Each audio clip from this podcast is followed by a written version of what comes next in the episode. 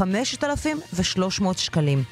כלומר, גמלת הנכות היום היא פחות מחצי משכר המינימום. ועם חצי משכר המינימום אפשר לחיות כמו חצי בן אדם, וגם זה לפעמים לא. שלוש שנים עברו, יותר משנתיים שהנכים מפגינים ברחובות, מתווה בא, מתווה הולך, והנכים עדיין מקבלים קצבה כמו חצי בן אדם. ועדת העבודה והרווחה של הכנסת מכונסת ממש עכשיו כדי לדון בהצעת החוק הממשלתית להעלאת קצבאות ההנחות, וגם עכשיו, כשהוועדה מכונסת, בכלל לא ברור מה יהיה בהצעת החוק ועל מה דנים. אנחנו נתעדכן עם דקלה אהרון שפרן ונדבר הבוקר עם עופר סופר, נכה שמפגין כבר כמעט שנתיים ימים. נעדכן גם על המאמצים להוצאתה של יסמין, אישה עם חרשות ועיוורון מבית החולים הפסיכיאטרי שער מנשה, שם היא מוחזקת כבר כמעט 30 שנה, סיפור שהבאנו כאן לראשונה השבוע. ונזכיר, יש דרך לתקשר עם יסמין, כמו עם כל האנשים עם חרשות ועיוורון. פשוט אף אחד לא עשה את זה בכל השנים שבהם היא הוחזקה במחלקה הסגורה בשער מנשה.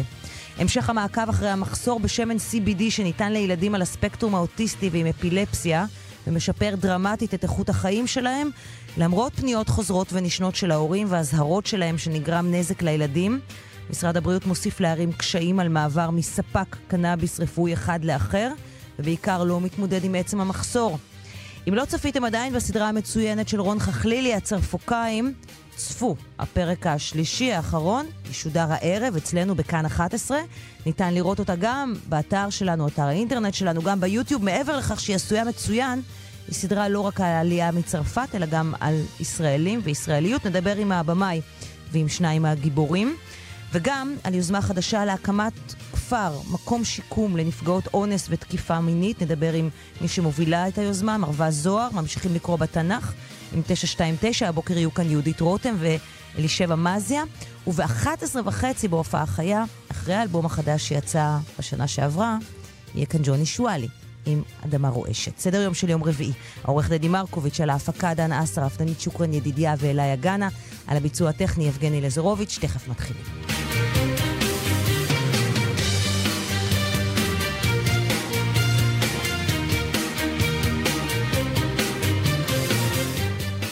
שלום לדקלה אהרון שפרן. כתבתנו. שלום קרן. אנחנו מיד נתעדכן במה שקורה מאחורייך, כי את נמצאת בכנסת, בדיון של uh, ועדת העבודה והרווחה. עוד לפני כן, כמו שפתחנו כאן בשלושת הימים האחרונים, עדכון על uh, מצבה של יסמין. האמת שעל מצבה אנחנו לא יודעים, אין לנו מושג מה מצבה, אבל עדכון על מה שקורה בעקבות החשיפה שלנו, uh, על הימצאותה של אישה עם עיוורון וחרשות uh, כמעט 30 שנה בבית החולים הפסיכיאטרי שער מנשה. כמו שאת אומרת, באמת אנחנו לא יכולים לדעת מה מצבה, מכיוון שאין לנו גישה אליה, אפילו לסיוע המשפטי אין ממש גישה אליה כבר, אבל אנחנו כן יכולים לעדכן שבעקבות אה, החשיפה בסדר יום, בתוכנית כאן לפני אה, יומיים, אה, היו המון תגובות באמת לסיפור הזה, סיפור בלתי מתקבל על הדעת. חברת הכנסת איילת נחמיאס ורבין כבר פנתה למבקר המדינה בעניין, חברת הכנסת יעל כהן-פארן פנתה למנכ"ל משרד הבריאות בעניין הפסקת ההעסקה של פרופסור אלכסנדר גרינשפון כמנהל בית החולים אה, שער מנשה, ואנחנו יכולים לעדכן שאתמול בערב אמ, נאמר לנו ממשרד הבריאות שהיום יגיע לשער מנשה לראות את יסמין צוות רב מקצועי של משרד הבריאות. הצוות הזה אמור לפגוש אותה, לאמוד את מצבה כדי לבחון את המשך הטיפול בה. כן, צריך להגיד שעד עכשיו הדבר כמובן לא היה לא היה מצב כזה. בפעם האחרונה שבה הייתה ועדה שדנה בעניינה של יסמין בשנת 2014 כדי לאפשר לבודד אותה, להגביל אותה פיזית על ידי קשירה, זה גם בכלל לא היה בנוכחותה. אז אנחנו מדברים היום, אנחנו מקווים שהדבר באמת יצא אל הפועל. אה, אנחנו מדברים על צוות של משרד הבריאות שאמור להגיע לשער מנשה כדי לראות אותה, כדי להחליט מה באמת צריך לעשות כדי לאפשר טיפול מתאים ונאות בשבילה. אוקיי, okay, ואנחנו כמובן אה, נמשיך אה, ונעקוב אחרי זה. עכשיו, אה, למקום שבו את נמצאת, ועדת העבודה והרווחה של הכנסת, אנחנו כבר באמצע חודש ינואר 2018, הצעת החוק להעלאת קצבאות הנכות עדיין לא מוכנה בעצם, עדיין לא כתובה.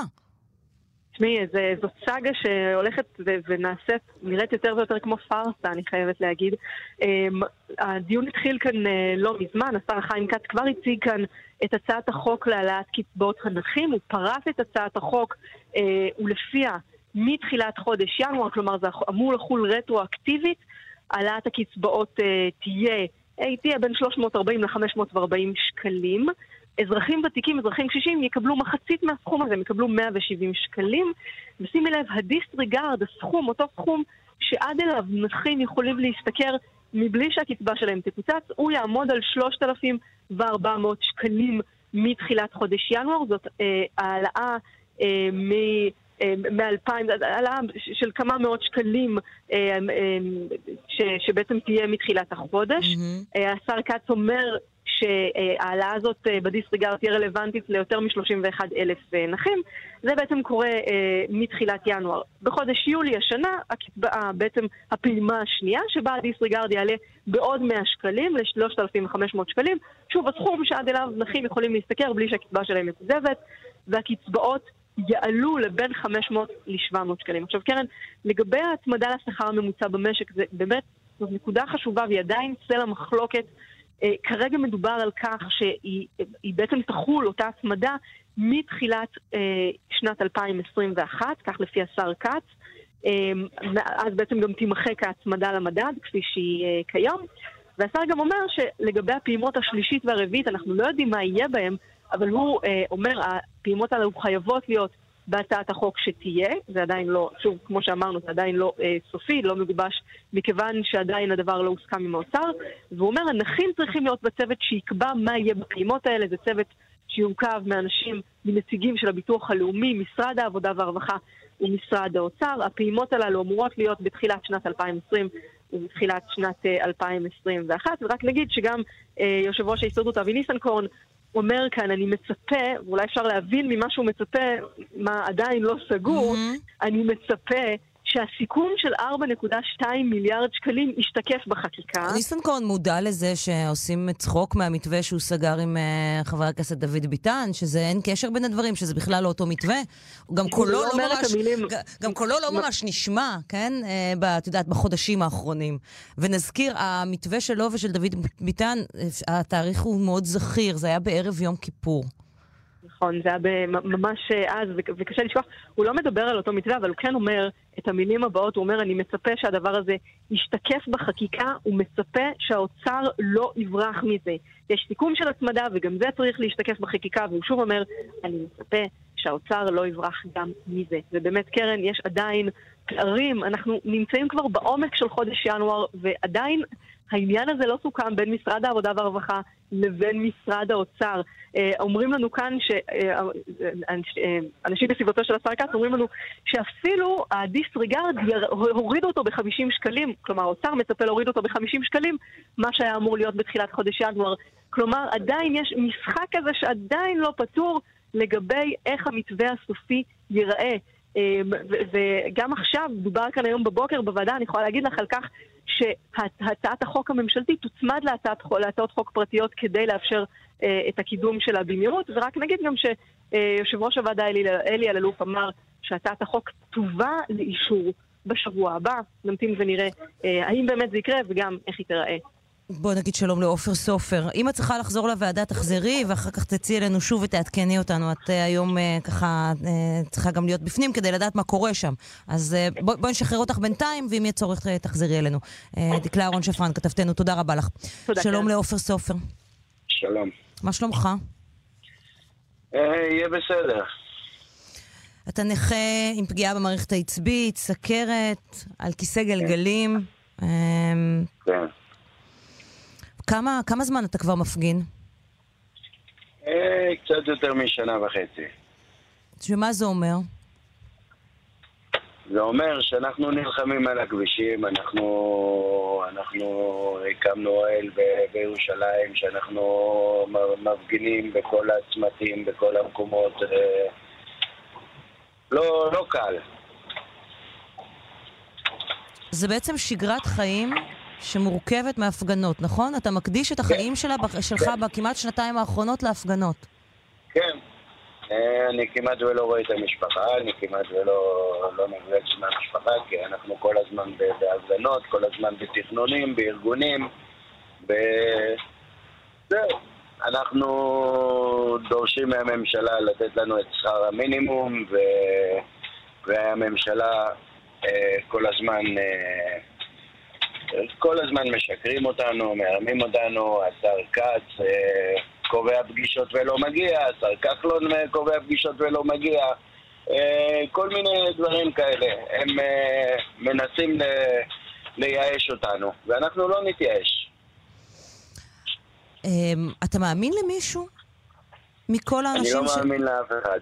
אני לא, לא מאמין לאף אחד. אני, אנחנו מאוד כועסים, אנחנו מאוד כועסים על זה ש, שאת ה, ש, ש, שהם מילאו את, את השכר שלהם בעוד 5,000 שקל, ולנכים אין להם כסף לתת להם. אז uh, אני לא יודע איך, איך הם יכולים, איך הם יכולים לחיות עם זה. ואם היית עכשיו יושב נניח מול שר האוצר משה כחלון, אוקיי? או מול שר הרווחה חיים כץ, שאמרת אה, בעצמך שהוא התחמק מפגישה איתכם, ביטל פגישה איתכם, היה אמור להיפגש איתכם ולא, ולא פגש אתכם, מה היית אומר לו? מה הייתי אומר לו? הייתי אומר לו כל מה שאנחנו דורשים, ושאני לא מאמין להם, אני לא מאמין לשום מילה שהם אומרים, לשום מילה ש... ששום שום אה, חבר כנסת ושום... אה, אה, שר וחבר כנסת שאומר, לא מאמין לאף אחד, אפילו לאילן גילאון אני לא מאמין.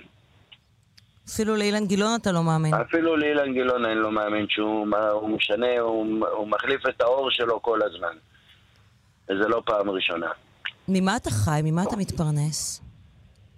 מ-2342 אני מגדל שתי ילדות, אני גרוש ומגדל שתי ילדות. ואיך עושים את זה? איך עושים את זה? מהלוואות, מחובות, מחברים, מבני משפחה. מנסים איכשהו לשרוד. ואם uh, בסוף הדיון היום או בסוף השבוע הבא uh, אומרים לכם שזה מה יש, הצעת חוק תעבור עם העלאה של אותם 340 או 400 שקל בפעימה הזאת, יהיו שתי פעימות, לא הרבה יותר מזה. מה, מה תעשו? שזאת הצעת חוק שתעבור. אנחנו נמשיך להפגין, ואנחנו נחריף את ההפגנות. אנחנו עומדים להחריף את ההפגנות בכל מקרה שבוע הבא. אנחנו נסגור, אנחנו נסגור את כל הנמלים בארץ. אנחנו נעשה הרבה הרבה בלגן ולא נוותר. כבר אין לנו, אין לנו כבר ברירה ואין לנו מה להפסיד. אנחנו הולכים על כל הקופה.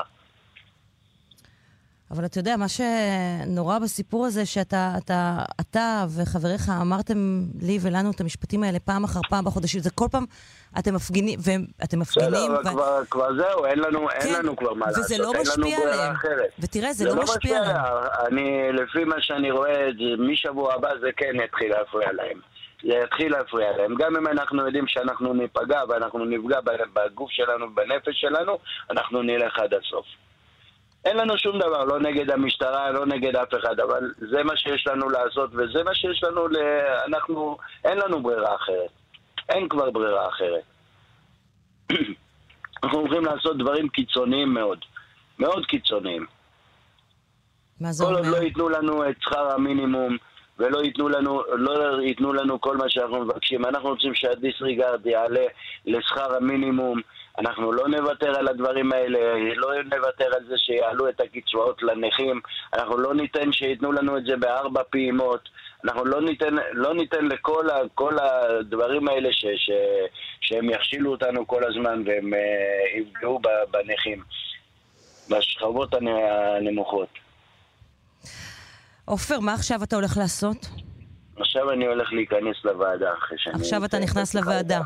כן. ושתינתן לך זכות הדיבור, מה תגיד להם? אני אגיד להם את כל מה שאני חושב, כל מה שאמרתי לך.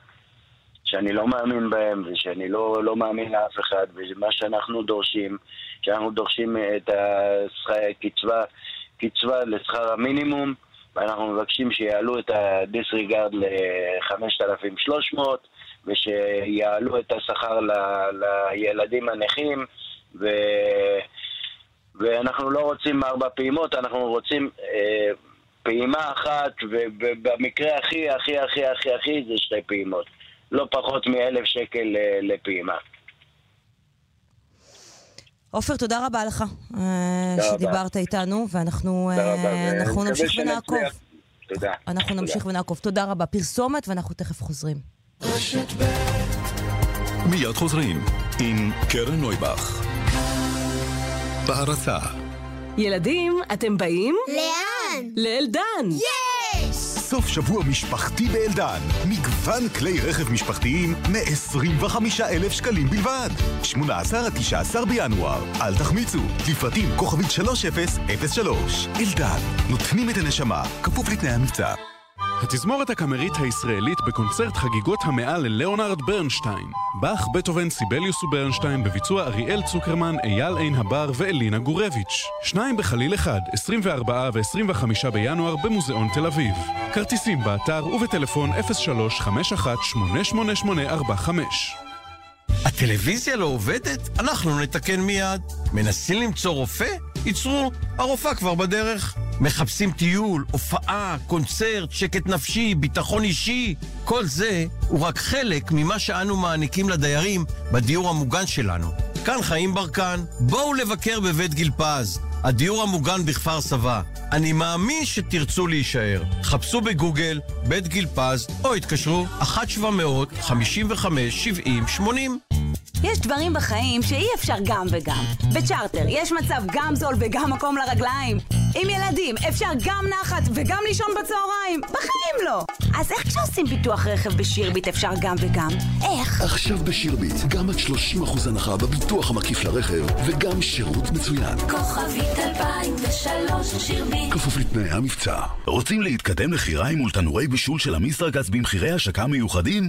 אמיסרגז משיקה את קולקציית 2018. להשיג עכשיו בסניפי אמיסרגז, כוכבית 3626. המשרגז בבית. את מרמלאי.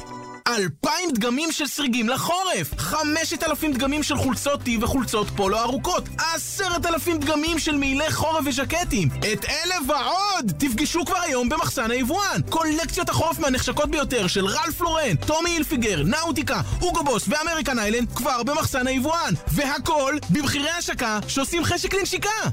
חורף נעים! מחסן היבואן! כפוף לתנאי המבצע! מתחם סינמה סיטי נתניה, גרנד קניון באר שבע, הירקון 61 בני ברק! גמלאים, חולמים לגור ברמת אביב? עכשיו אתם יכולים! משען רמת אביב במבצע פתיחת השנה. דירת שני חדרים תמורת דמי כניסה של 440 אלף שקלים בלבד. שמעתם נכון, 440 אלף שקלים בלבד דמי כניסה לדירת שני חדרים ברמת אביב. צלצלו עכשיו, כוכבית 6570. המבצע לזמן מוגבל וכפוף לתקנון. כוכבית 6570 אז איך בשירביט אפשר גם וגם? אפשר, עכשיו בשירביט, גם עד 30% הנחה בביטוח המקיף לרכב, וגם שירות מצוין. כוכבית 2003 שירביט כפוף לתנאי המבצע. רשת ב' 11.23 כאן uh, בסדר יום, אנחנו חוזרים לסיפור של יסמין שהבאנו כאן uh, ביום שני. יסמין uh, אישה עם עיוורון וחרשות, שבגלל החרשות גם אינה מדברת, מוחזקת כמעט uh, 30 שנה בבית החולים הפסיכיאטרי שער מנשה, היא מוחזקת שם במחלקה סגורה מעורבת של גברים ונשים. וביקש לדבר איתנו הבוקר נתי ביאליסטו כהן, מנכ"ל המרכז לעיוור. בוקר טוב לך. בוקר טוב, קרן. אתה כבד ראייה. 100% נכות. גם אותך אנחנו מוציאים מישיבת הוועדה, ועדת העבודה והרווחה והכנסת, כי באופן טבעי זה כמובן נוגע גם uh, לעיוורים בישראל, uh, שגם. הם נכים, וגם אתה בדיון על העלאת קצבאות הנכות, וגם דיברנו בעבר, לא מספיק לדעתי, אולי שצריך נרחיב, שנרחיב על זה יותר, על הצרכים הספציפיים של העיוורים, אבל ביקשת לדבר איתנו הבוקר, כי ביקשת להסביר לנו מה זה אומר שקושרים לאדם עיוור את הידיים. שזה מה שעשו לה בין השאר, קשרו לה את הידיים והרגליים, קשרו אותה בקשירה במחלקה פסיכיאטרית, קשרו אותה למיטה, כן? שהיא אזוקה ב- בידיים וברגליים. תראי, קרן, הלקות שמשלבת עיוורון וחירשות היא לקות שלוקחת מאדם כמעט את כל כלי התקשורת שלו עם הסביבה. ובאמת מה שנשאר זה המגע. זה היכולת לנסות ולהביע את הרגשות שלו ואת התחושות שלו ואת האמירות שלו, או לקבל מ- מהסביבה, לקלוט מהסביבה את המסרים שלה, זה באמת היכולת לגעת. כשאתה לוקח מאדם במצב כזה, את ה... גם את השארית הפליטה שנשאר לו על מנת לתקשר עם הסביבה, הפכת אותו באמת, כמו שאתם אמרתם בתוכנית הראשונה, לחפץ, ולא יותר מזה. זה דבר שפשוט לא יעלה על הדעת, כי יש היום כלים לתת לאנשים עם הלקות הכפולה הזאת את היכולת לתקשר עם הסביבה ולתפקד באופן אה, אה, מאוד מאוד אה, מלא בסביבה. אנחנו אה, זה מכירים את ה... אפשרי, נכ- זה אפשרי, נכון? אה, אה, זה אפשרי, בוודאי שאנשים יוצרים, ואנשים מתפקדים, ואנשים עובדים, שיש להם את הלקות הכפולה הזאת, מכיוון שהבעיה היא לא בעיה קוגניטיבית ולא בעיה רגשית. ולקשור אדם כזה למיטה זה פשוט לא לאפשר לו אה, אה, להצליח להשתלב בחברה, למרות שהוא יכול. יש אה, עמותות שעוסקות בדבר הזה, יש את מכון בית דוד, שעוסק באמת בהקניית כלים שדיברנו אתמול ל- עם אה, יונה ליפשיץ ממכון בית דוד, היא עובדת סוציאלית שם. נכון, ויש את מרכז נא לגעת בתל אביב, שמשלב אנשים עם מוגבלות כפולה כזאת בתיאטרון רפרטוארי מלא, ואין שום סיבה שנראית לעין, למעט אם באמת הפכו את הבן אדם או ראו אותו לחפץ. אני לא, אני באמת, אין לי מושג, אני לא מכיר את העולם הזה של שער מנשה. מהמם.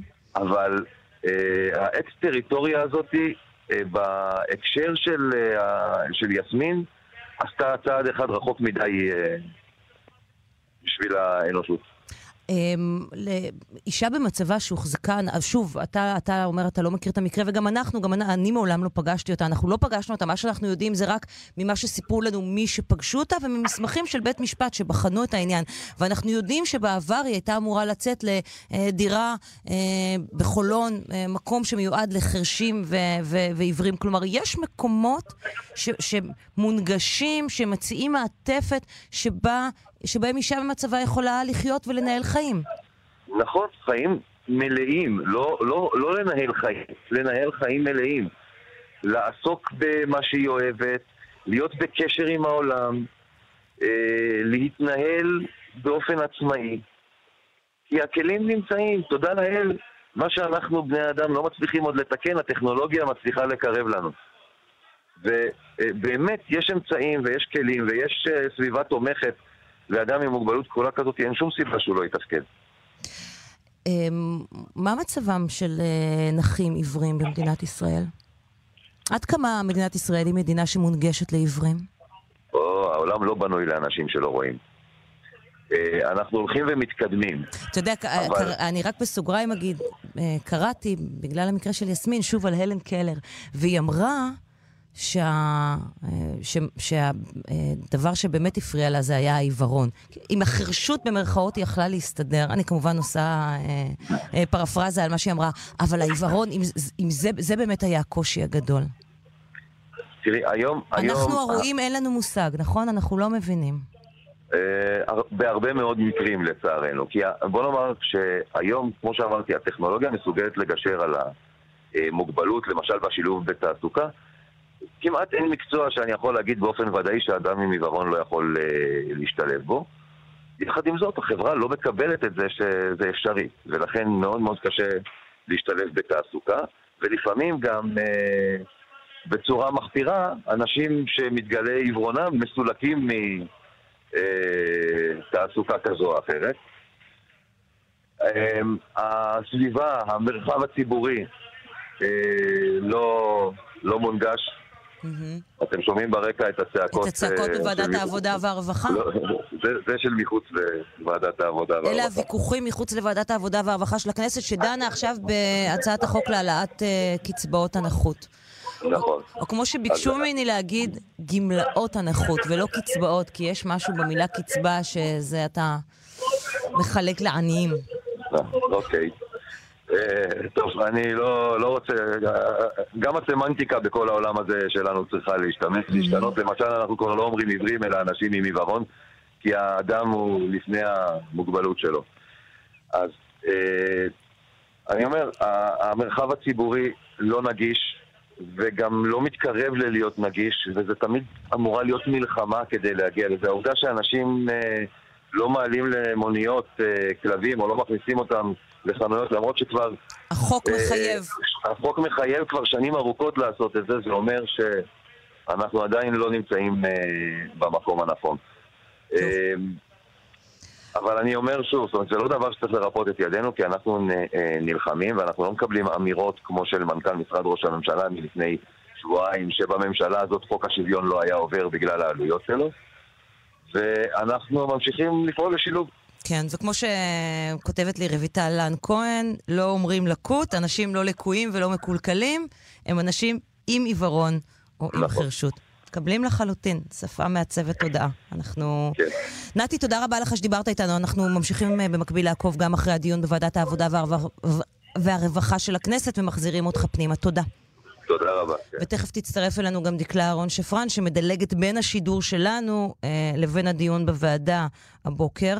אה, אנחנו אה, ממשיכים לעסוק בנושא שהתחלנו לטפל בו בתחילת השבוע, והוא קצת משיק אה, במובנים מסוימים, כי אנחנו מדברים על ילדים עם אוטיזם ואפילפסיה, ועל הצורך של הילדים האלה אה, בשמן ה-CBD, שפשוט מציל להם את החיים, ועל מחסור חמור שהתגלה בחודשים האחרונים בשמן, והמצוקה של ההורים ושל הילדים. שלום ללאה הוכבוים. בוקר טוב, וש- כן. ש- קודם כל, אה, הסיפור שלכם נפתר? הסיפור שלנו נפתר חלקית. חלקית. אנחנו, חלקית. אנחנו זכינו בזכותכם באמת מהלחץ על אה, יקר להעביר אותנו לספק חדש לתיקון עולם, שאני קודם כל מאוד מאוד מודה לכם על ההתערבות שלכם. הסיבה שאני אומרת חלקית זה כמה סיבות. קודם כל, אני מבינה שהמדיניות ביקר וההת- וההתערבות שלהם בשביל המשפחות האחרות לא השתנה. המקרה שלנו הספציפית טיפלו בו מיד, זה אומר. שזה אפשרי, אבל למשפחות אחרים עדיין תקועים במצבנו. ורגע, אני רק אסביר בדיוק מה, אני אסביר מה זה המצב. אתם ביקשתם לעבור ספק, מכיוון שבספק הקודם לא היה את השמן שאתם זקוקים לו, ובספק השני כן היה את השמן שאתם זקוקים לו, והיו מלא בעיות בירוקרטיות במעבר הספק. אנחנו התערבנו, פתרו לכם את הבעיה ועברתם ספק. אבל את אומרת, כן. זה לא קורה למשפחות אחרות. הן לא עוברות באותה מהירות, כמו שהעבירו אתכם בזכות ההתערבות שלנו. נכון.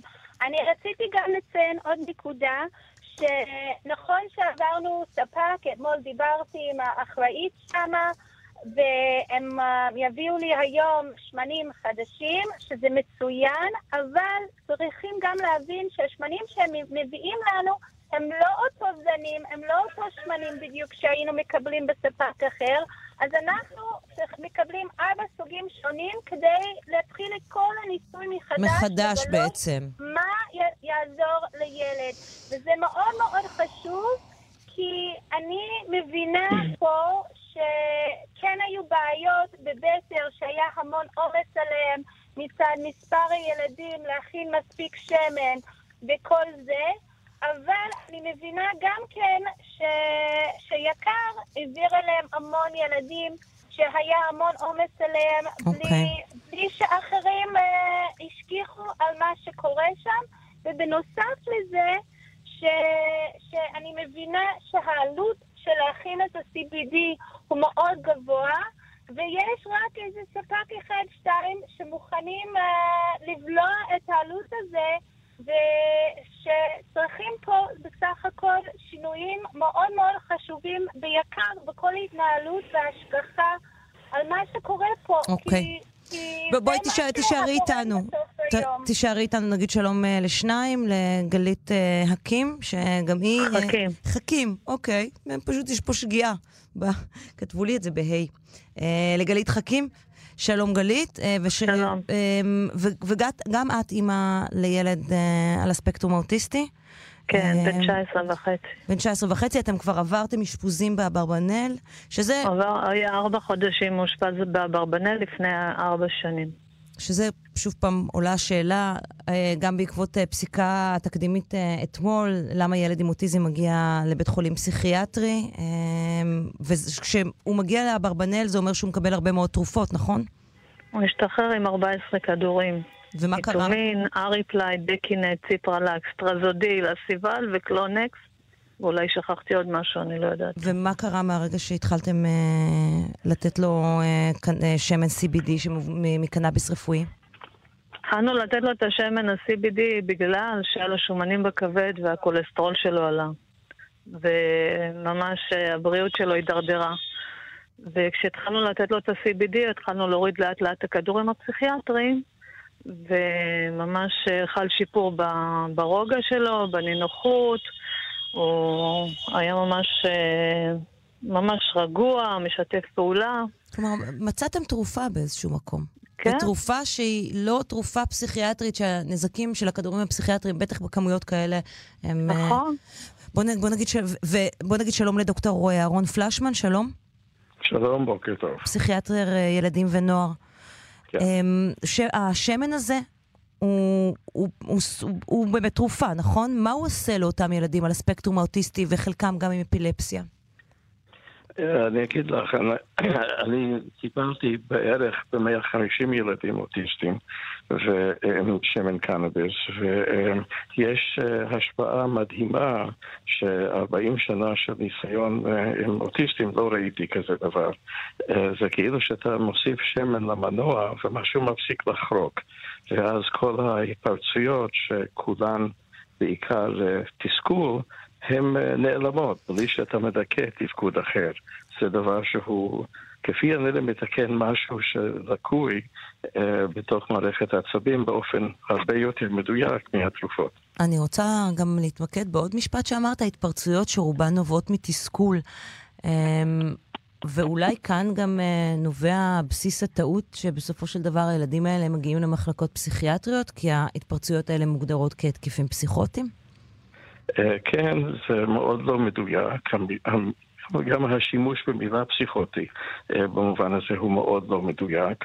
ואני מבין את הקולגות שלי, כי כולנו היינו באותו מקום שלא ידענו מה לעשות, וההתפרצויות באמת מאוד אה, חזקות. אבל יש עכשיו אלטרנטיבה כל כך יותר טובה, מה, גם מהאשפוז וגם מהתרופות, שזה צריך להיות הדבר הראשון ילדים על, על הספקטרום האוטיסטי צריכים להגיע לבתי חולים פסיכיאטריים? לדעתי, לא. כי גם התוצאות לא טובות כמעט כל הזמן. חוץ מזה שאפשר להדהים פיל אם אתה נותן לו מספיק תרופות, אבל זה טיפול מאוד לא מדויק, הוא גם אין בזה חיימות, יש לזה תופעות לוואי. אז עדיף שלא. בטח בתי חולים פסיכיאטריים לא בנויים באמת בשביל אוטיסטים. הם לא יודעים בעצם לטפל בהם. לא, לא. גלית, מה קרה שנגמר לכם השמן, נכון? נגמר השמן, כן. והמצב שלו שוב הידרדר, אחרי שהיה לנו תקופה של רוגע והיינו מאושרים עם כל המצב שהיה. ממש הידרדר המצב שלו, ועוד פעם עולים, הוא לא הלך, אה, בחודש האחרון הוא לא הלך המון ימים לבית הספר, כי לא מוכנים. אתמול הוא תקף את הסייעת, הוא נתן לה בוקס בשיניים. אה, דרדר שוב המצב שלו, ואני רועדת פחד מוות לחזור חזרה את, את, למה את שהיה. נמצאת כאן במצב, זה בלתי נתפס, באמת, יש תרופה, ותרופה שמונעת אה, גם אלימות ופגיעה, ואת רואה אותו פוגע, ואת יודעת שזה ניתן לפתרון, ואת לא יכולה לתת לו את התרופה הזאת. כן, לא יכולה לתת לו. עכשיו יש לי את העניין של גם מעבר מספק לספק וגם אה, אה, אה, אה, הגדלת מינון, וזה לוקח 60 יום, אז זה אומר לוקח שאני עוד 60 מעט יום אתקע לעבור ב- מספ, מס, מספק לספק. שתי פעולות ביחד. לעבור מספק לספק והגדלת מינון. לוקח 60 יום. ככה אמרו לי ביקר, שאתמול דיברתי איתם. אני רוצה להקריא לך את אה, תגובת משרד הבריאות, כי מישהו לא אומר אמת כאן. תגובת משרד הבריאות, ככלל כל מטופל יכול לעבור ספק בכל עת. ואם ספק אחד אין לו מוצרים או אינו נותן שירות כשורה, יכול המטופל לעבור לספק אחר. כל שנדרש הוא לגשת אל הספק החדש, הפרטים נמצאים באינטרנט, והוא יטפל בהסבת הרישיון מהספק הישן אל הספק החדש הנבחר באופן המהיר ביותר. זאת אומרת, אין קשר בין התגובה של משרד הבריאות לבין המציאות. לא. זה פשוט לא חבל המציאות. שלא הקלטתי את השיחה, הייתי שולחת לך את זה. אולי תתקשרי שוב ותקליטי את השיחה, ואז... אה, אבל אנחנו מאמינים לך כי את לא האימא היחידה. אה. אנחנו יודעים שזאת התשובה. אה, טוב, ואני אה, מתקשרת לספק, אז הם אומרים לי גם משהו אחר. מה הם אומרים לך? אה, כאילו, במשרד הבריאות אמרו לי שאני צריכה להגיש להם אה, דוח תרופות, ואת הדוח של הפסיכיאטר, ומכתב שאני רוצה לעבור ספק, ולהביא להם כבר היום את הרישיון, כדי שהם יתחילו לדון בבקשה. ובספק אמרו, לא, את לא צריכה להביא את הרישיון, אה, אנחנו צריכים לחכות לרישיון החדש, ו... ואז אני לא יודעת מה לעשות. כאילו, הם אומרים משהו אחר והם אומרים משהו אחר. וגם לא, לא ברור למה את צריכה להביא את האישורים מהרופא, שום דבר לא השתנה במצב של הילד, המצב שלו בדיוק אותו דבר, אפשר פשוט לעשות copy-paste מה, מהאישור הקודם. נכון, זה רק עניין של כמה חודשים שאנחנו בשמן. טוב, אמ, אנחנו נמשיך ונעקוב אחרי זה. זה, זה הדבר היחיד שאנחנו יכולים uh, לומר לכם בהקשר הזה. אני מקווה שמשרד הבריאות יתעוררו שם. כאילו, אני, אני רוצה להעביר פנייה כאן למשרד הבריאות, תחנונים. זה מדובר פה בחיי אדם והמשפחה של, המשפחות של, של, של הילד, כאילו, אנחנו סובלים. שמספיק לנו להילחם עם כל הבירוקרטיה הזאת, ש, שכל הזמן אנחנו צריכים להילחם למען מסגרות טובות, למען זה, למען זה. למה לא מקלים לנו על החיים? הם מממנים לנו את התרופות הפסיכיאטריות, אז שיממנו את השמן קנאביס, אם זה, בזה העניין מדובר, שהחברות מפסידות כסף. למה אנחנו צריכים, למה אנחנו צריכים להתעסק עם זה בכלל? יש לנו מספיק קשיים בחיים. אנחנו נמשיך ונעקוב.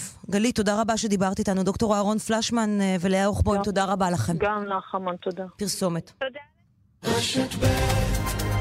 מיד חוזרים עם קרן נויבך.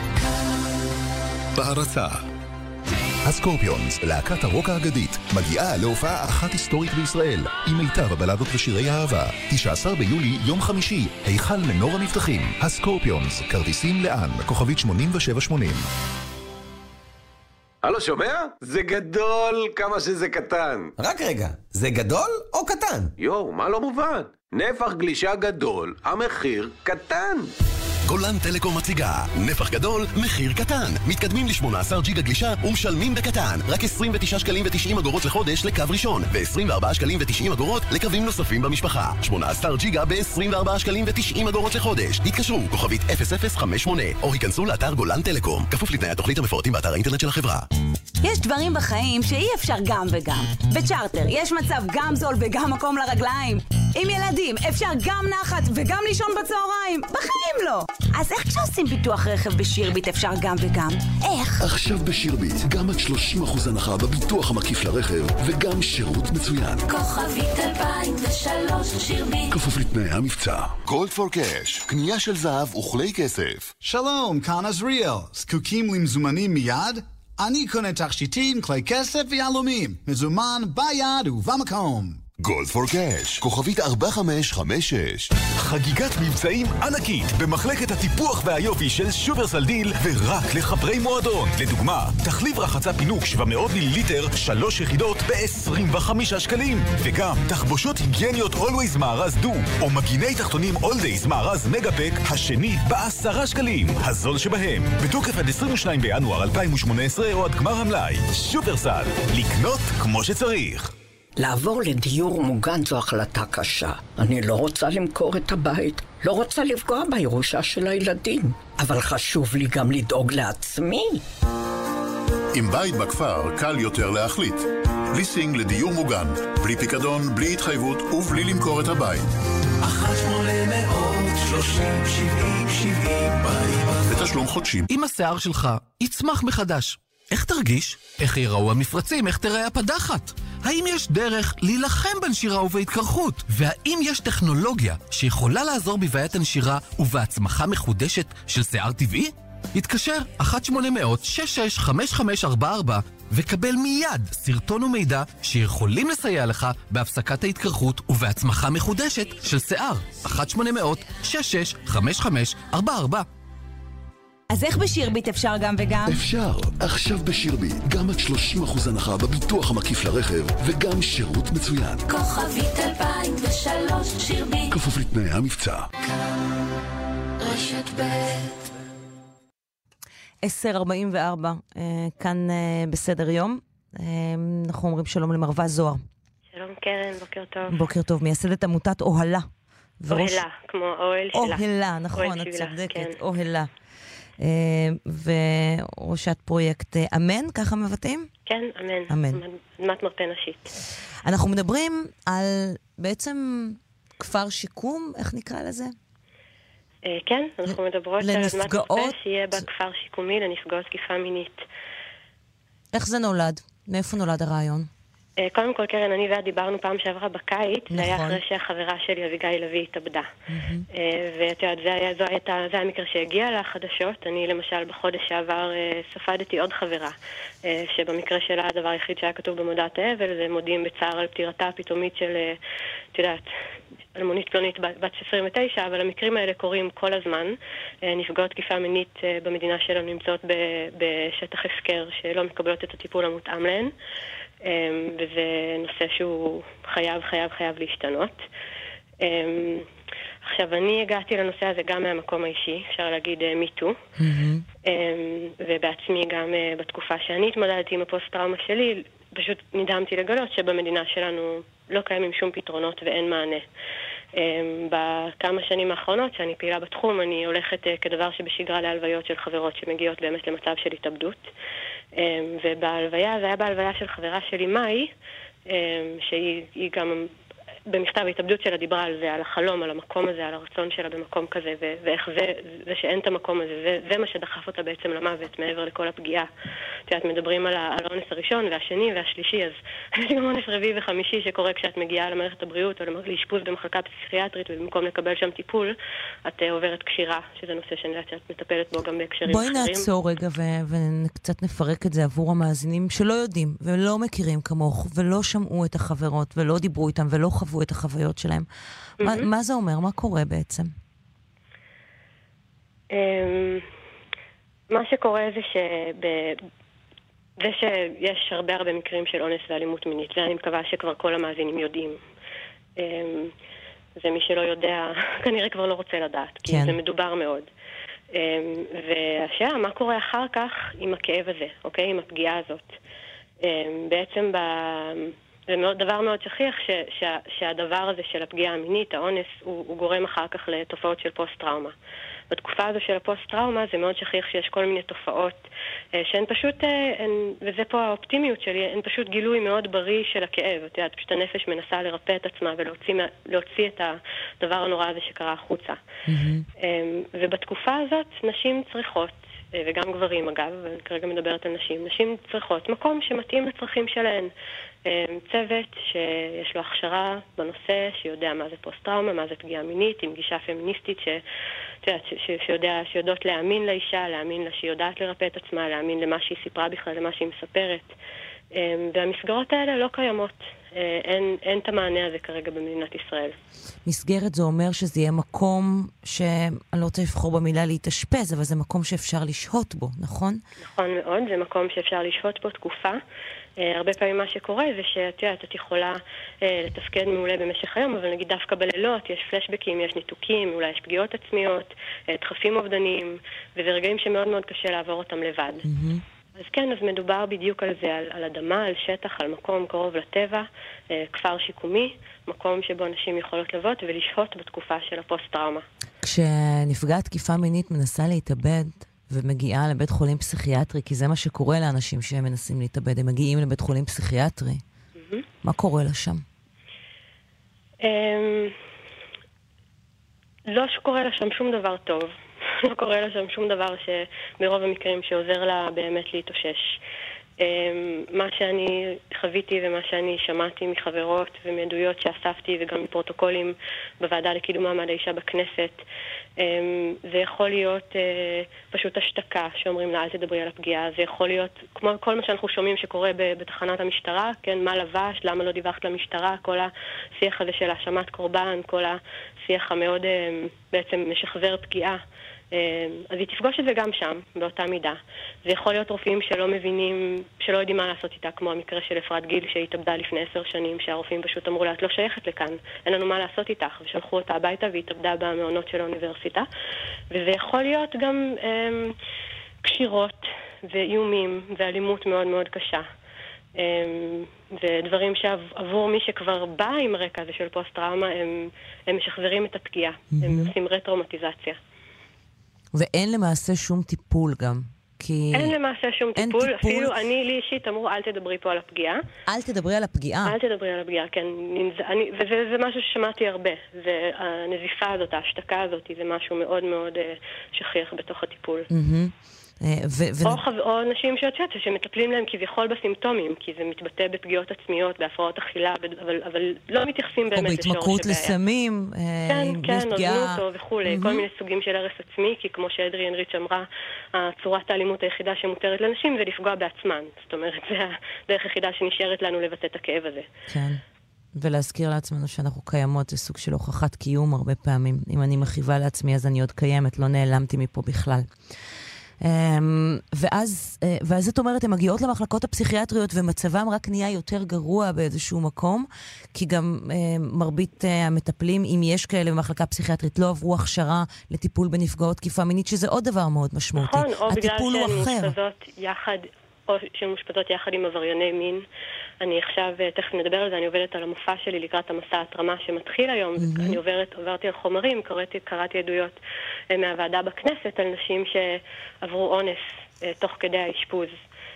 תוך כדי, נגיד, קשרו אותן, הן היו בתרופות מאוד כבדות, ואז בא מטופל אחר ואנס אותן, ואין לזה שום אה, התייחסות מצד, מצד הצוות הרפואי. כאילו, מבחינתן, מה, מה, מה את רוצה שנעשה? את, את פה במחלקה פסיכיאטרית, הם לא יודעים מה הם עושים. זאת אומרת, החשיפות שם לטריגרים, גם אם זה לא מגיע למצב כזה קיצוני, שזה מגיע, כן. אמ, בעצם איך אפשר, איך אפשר כשהאור שלך כל כך חשוף ומה שאת צריכה זה להרגיע ולווסת את מערכת העצבים שלך, איך אפשר בכלל לעשות את העבודה הזאת כשאת חשופה כל הזמן לאלימות ואת לא בטוחה ברמה הכי בסיסית איך את יכולה ככה להתייצב, זה כאילו...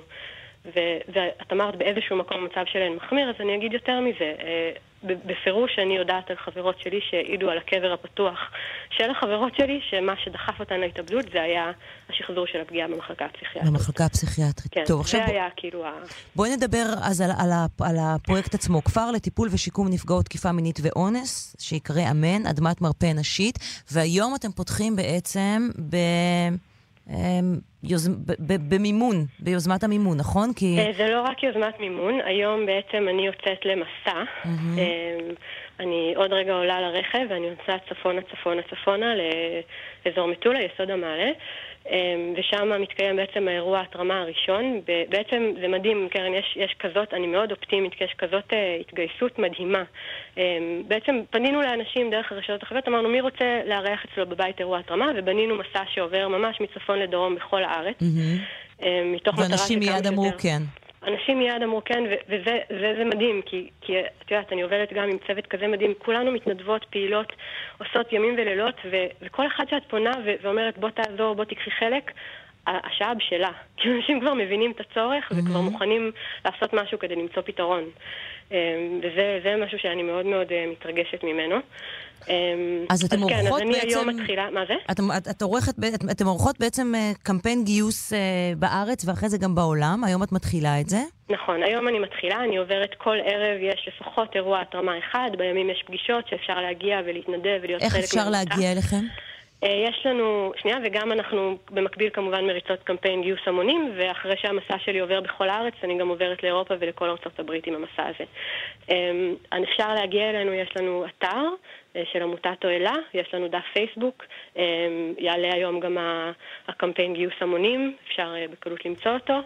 אה, יש גם מפה כזאת ש, של כל האירועים, של גוגל מאפ, שאפשר למצוא את האירוע הקרוב אליכם, פשוט להגיע לאירוע. אה, כן, את שומעת אותנו? כן, כן. נעלמת לנו לרגע. אה, נעלמתי לכם? כן, כן, לא, הנה, עכשיו את, אה, אנחנו, אנחנו שוב, אה, שוב איתך. אמ, ו- וכך, וכך אפשר אה, להגיע ולתרום בעצם, אה, וגם להשתתף באירועים עצמם. אה, בהחלט נכון. אפשר להשתתף באירועים עצמם. באירועים, מה שאני משתפת זה איזשהו מופע שיצרתי שמשלב עדויות שלי ושל החברות שלי, וגם הרבה דיבור על, ה- על הפתרון ועל החזון. אמ, שנורא חשוב לי להעביר את המסר הזה, שהוא בסך הכל מסר מאוד מאוד אופטימי. אה, גם אה, מהמקום האישי שלי והמקצועי שלי, אז, אז אני מעידה על זה שהריפוי הוא לגמרי אפשרי. אין שום צורך ש, שפגיעה מינית... את יודעת, שזה, יהיה גם את הגיהנום של הפגיעה וגם אחר כך את הגיהנום של ה... אין יהיה מקום לעבור את השיקום. בתנאים הנכונים ועם ההכלה וההקשבה הנכונים, אני משוכנעת שהריפוי הזה הוא לגמרי אפשרי. מרווה זוהר, אמ, אה, איך נקרא לך? מקימת כפר שיקום וטיפול לנפגעות תקיפה מינית. כי זה מה שאת עושה בימים אלה בעצם, נכון? אה, כן, יש לי הרבה כותרות, אני מיילדת, משוררת, אבל כרגע אני בטייטל הזה. הרבה בהצלחה. אמ, תודה רבה. קרן, רק כש, כשלא שמעת אותי, כן שמעת שאמרתי איך אפשר למצוא אותי על האתר? תגידי שוב. אוקיי, אז אנחנו נמצאות, יש את האתר שלנו, עמותת אוהלה, אה, ויש לנו דף פייסבוק, אה, זה נקרא אדמת מרפא נשית, אמן. אה, ויש, אה, אפשר בקלות למצוא שם מפה, יש מפה של כל האירועים, שאפשר למצוא את האירוע הקרוב אליכם, פשוט להגיע.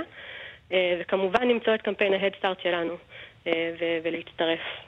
תודה רבה לך. תודה רבה בהצלחה. לך, קרן. בהצלחה. קצת מוזיקה, עד הפרסומות והחדשות, סוזן וגה. on Sunday. No traffic on the avenue. The light is pale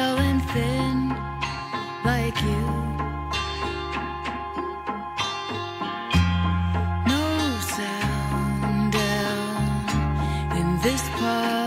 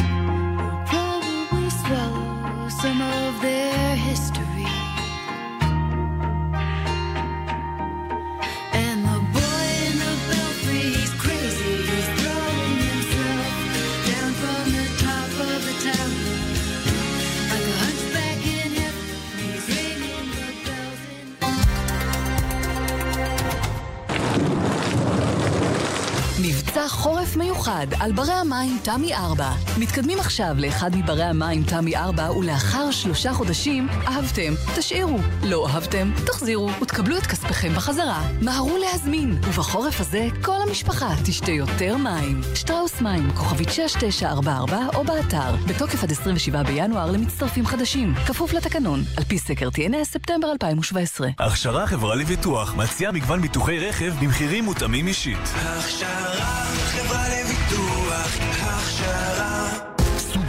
XV החדש, עכשיו בישראל. בעל מערכת בטיחות אקטיבית אייסייט מהמתקדמות בעולם, אבזור עשיר ועיצוב דינמי. וכל זה, במחיר השקה מיוחד לזמן מוגבל, מ-134,990 שקלים.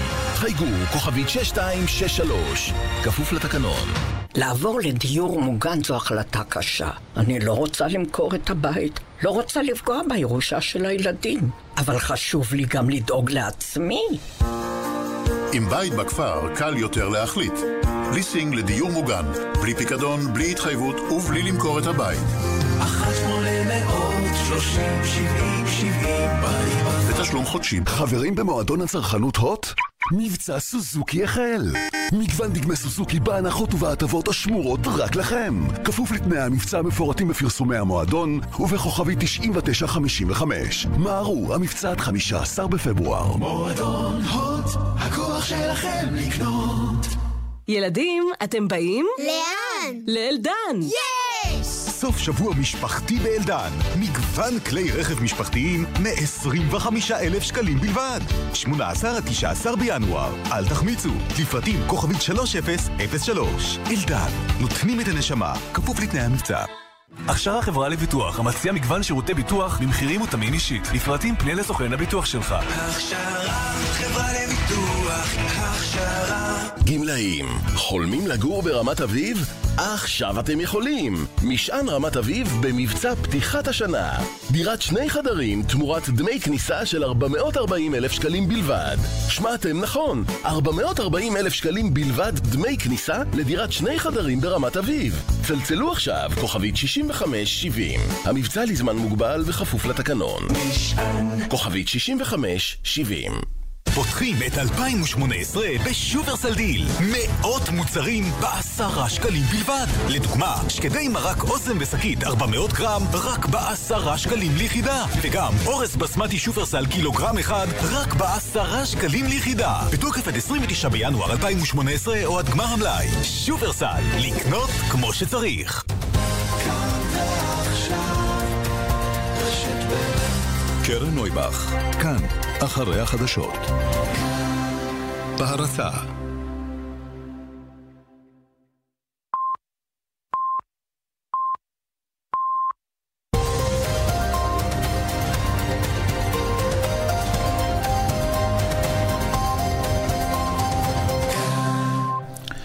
כאן כל ישראל מירושלים, שלום רב, השעה 11, הנה החדשות מפי קובי ברקאי. נמשך הקטל בדרכים, בנגב נהרגה הבוקר פעוטה בת שלוש מתל שבע מפגיעת רכב שנהג בו אביה. היא הובאה למרפאה ביישובה בלא סימני חיים, ושם קבעו אנשי מגן דוד אדום ורופא מקומי את מותה. כתבנו איציק זוארץ מוסר כי האב נחקר. מוקדם יותר הבוקר נהרגה סמוך לשדמות דבורה בגליל התחתון, אישה בת 31 בהתנגשות מכונית שנסעה בה עם ניידת משטרה. בתאונת דרכים אמש בכביש 40 סמוך לכלא נפחא נהרג ליאל אלמקייס בן 13 ממצפה רמון. רכב שבו נסע התנגש בגמל והתהפך. פרקליטות המדינה ועורך דינו של המחבל שדקר ופצע את המאבטח בתחנה המרכזית בירושלים נושאים ונותנים על הסדר בעניין עונשו הצפוי של המחבל לאחר שהודה במעשיו ובכוונותיו. שני הצדדים נושאים ונותנים על עונש שינוע בין 18 שנות מאסר ל-22 שנים. כתבתנו ורד פלמן מוסרת כי הבוקר הוקרא כתב האישום בבית המשפט המחוזי בירושלים נגד המחבל יאסין אבו אל-קרעה, שדקר את המאבטח בתחנה המרכזית בעיר לפני כחודש. המאבטח אשר אלמליח נפצע בפיגוע פצעים קשים. הוא טופל בבית החולים שערי צדק וכבר שוחרר לביתו. ועדת העבודה והרווחה של הכנסת דנה היום בבעיות הנכים ובמחלוקת על הקצבאות הניתנות להם. יושב ראש הוועדה אלי אלאלוף אמר כי הצעות חוק פרטיות שהוגשו ימוזגו ויהיו מסדת, פלטפורמה למתווה של הצעת החוק הממשלתית של הביטוח הלאומי. במהלך הדיון יצאו מאולם הוועדה השר חיים כץ, יושב ראש ההסתדרות ניסנקורן ונציגי האוצר, כדי לדון בחילוקי הדעות ביניהם על מתווה העלאת הקצבאות. כתבתנו דקלה אהרון שפרן מוסרת כי מחוץ לאולם הוועדה אמר ניסנקורן לראש המטה של שר האוצר, כחלון אמר שיעביר את הכסף, מה שאתם עושים זה לרמות. כץ הצטרף ואמר, אתם מרמים.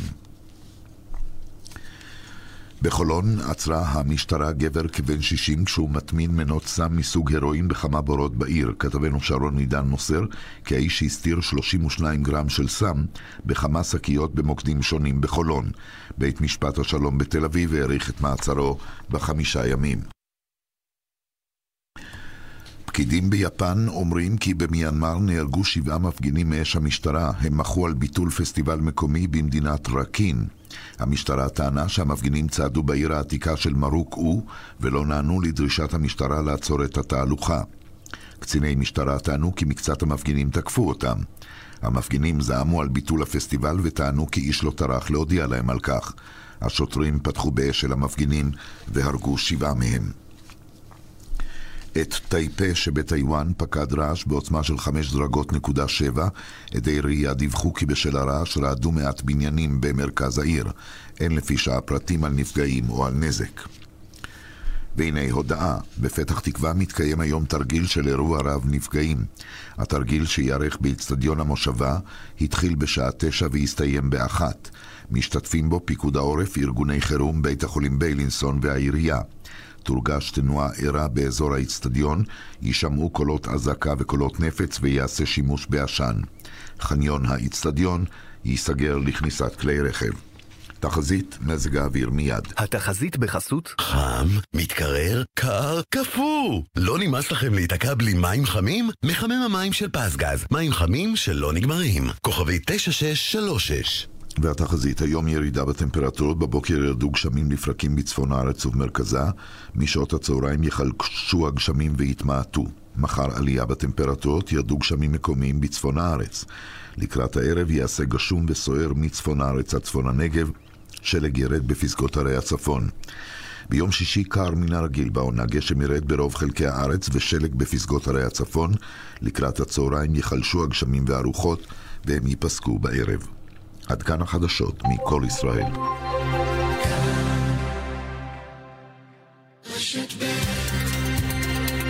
כאן ועכשיו, קרן נויבך. בהרצה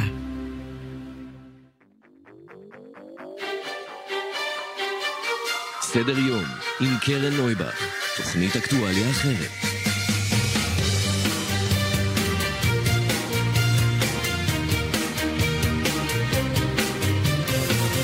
בוקר טוב, 11 וחמש דקות, שעה שנייה של סדר יום. תכף נתעדכן במה שקורה בוועדת העבודה והרווחה של הכנסת. דיון סוער בהעלאת קצבאות הנכות.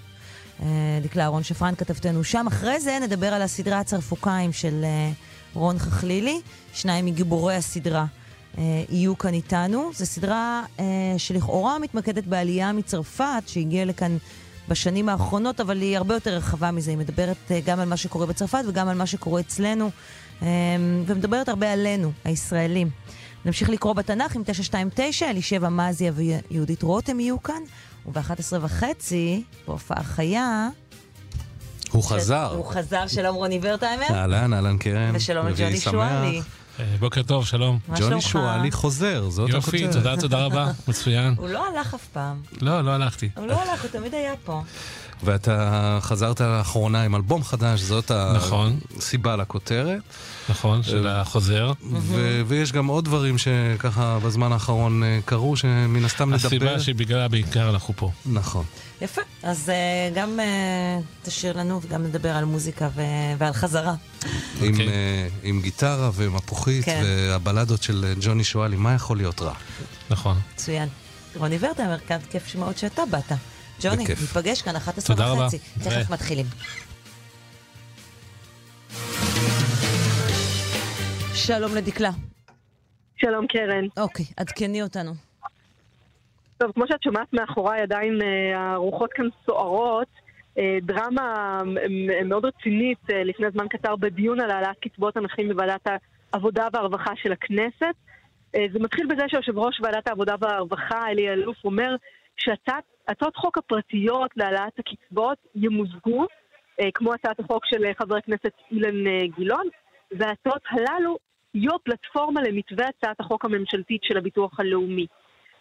במהלך הדיון אנחנו מגלים, כמו שלמעשה דיברנו בינינו לפני אה, פחות משעה, שחילוקי הדעות בין משרד העבודה והרווחה לבין האוצר עדיין לא נפתרו. גם כאן במהלך הדיון ממש שר אה, העבודה והרווחה חיים כץ יוצא מהדיון יחד עם יושב ראש ההסתדרות אבי ניסנקורן ונציגי האוצר אה, שנמצאים כאן. הם, אה, הם מדברים ביניהם גם אה, בקולות אה, רמים על העניין הזה. אה, במהלך אה, הדברים שלהם אנחנו שומעים ככה מהצד את אבי ניסנקורן אומר לראש המטה של שר האוצר כחלון אמר שיעביר את הכסף, מה שאתם עושים זה לרמות. אה, והשר כץ מצטרף ואומר, אתם מרמים.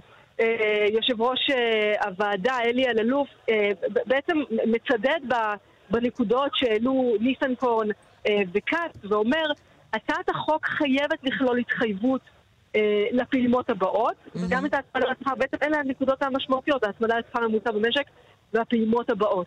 אבל בואי תראי מה אומר כאן לפני זמן קצר מנכ"ל משרד האוצר שי באב"ד. הוא אומר, זה מחדל שעד עכשיו הקצבאות לא עלו, עד עכשיו לא הגענו להסכמה. שר האוצר דיבר על 4.2 מיליארד שקלים, זה יהיה בסוף הדרך, וגם הצמדה. אבל מה שיהיה בהחלטת הממשלה, מה שעבר, זה רק שתי פעימות ראשונות. שוב הפעימות הטריק השלישית- הזה, רק שתי פעימות ראשונות. ממש כך, ואלה שתי הפעימות שיהיו ב-2018. הפעימות השלישית ומי יודע, והרביעית... כן, אוקיי, תמשיכי. הן צריכות לבוא לתקצוב ב-2020-2021. אם רוצים להכליל גם את הפעימות הללו, צריך לחזור לממשלה. להעביר פלט, להעביר קיצוץ, ורק אז, בעצם, רק אחרי שבממשלה יאשרו את זה, יוכלו לאשר גם את הנקודות הללו. הוא מנמק ואומר, לפי חוק הנומרטור, זה אומר שהיום, אם אתה כן. בעצם מתקצב לעתיד, אתה צריך אה, לדאוג לעניין הזה. כשראיינו אותו, הוא אמר את הדבר הזה גם כאן. זה פת... אם היו רוצים, היו פותרים את זה. זה פתיר בהחלט, וזה גם מה שהשר כץ אה, אה, אומר כאן. השר כץ באיזשהו שלב, במהלך הדברים של מנכ"ל משרד האוצר, פשוט קם ממקומו, בא אליו, ניגש אליו, אה, אה, מראה לו פיסת נייר ואומר, כשדיברנו על העניין הזה אצלך בבית, אמרת לי כך וכך. אלה לא הדברים שאתם אומרים כאן.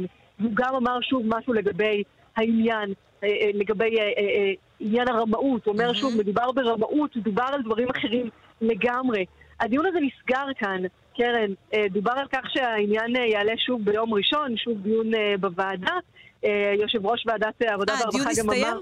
הדיון הסתיים. הדיון, אה, הדיון נגמר, האמת היא שהיה אה, צד של זמנים של שעה וחצי, שזה באמת, אה, אמרו לנו כאן שזה איזשהו עניין טכני, אבל הדיון פשוט נגמר ככה. אנשים, היית צריכה לראות, הדיון הסתיים, אנשים מסתכלים אחד על השני ואומרים, רגע, אז מה קורה עכשיו מה- כן, בעצם? בדיוק, מה עשינו מה הולך בעצם? לקרות עכשיו? מה היה לא כאן? כן, שוב לא התקדמנו לשום מקום. שוב לא התקדמנו, ול- ויותר מזה, שוב התגלעו שוב חילוקי הד- הדעות המהותיים בין משרד העבודה והרווחה לבין משרד האוצר, בנקודות שהן באמת קרדינליות. אה, לנכים. אוקיי. הנכים, אה, עד עכשיו שמעת אותם מאחורי בתחילת הדברים שלנו, הם עומדים כאן והם אומרים, אבל מה איתנו? מה קורה בינתיים? מתי סוף סוף יתייחסו אלינו ויביאו לפתרון המשבר הזה? דקלה, אה, תודה רבה לך על העדכון הזה. תודה, קרן. ואנחנו לעוד עדכון מהכנסת, אה, שמעביר זאב קם, אה, כתבנו שם. שלום זאב. שלום, בוקר טוב. כותרת מאוד מעניינת. הקו- הקואליציה תקבור את חוק חזקת הגיל הרך לאחר שיאושר בקריאה ראשונה ולא תאפשר את קידומו לקריאה שנייה ושלישית.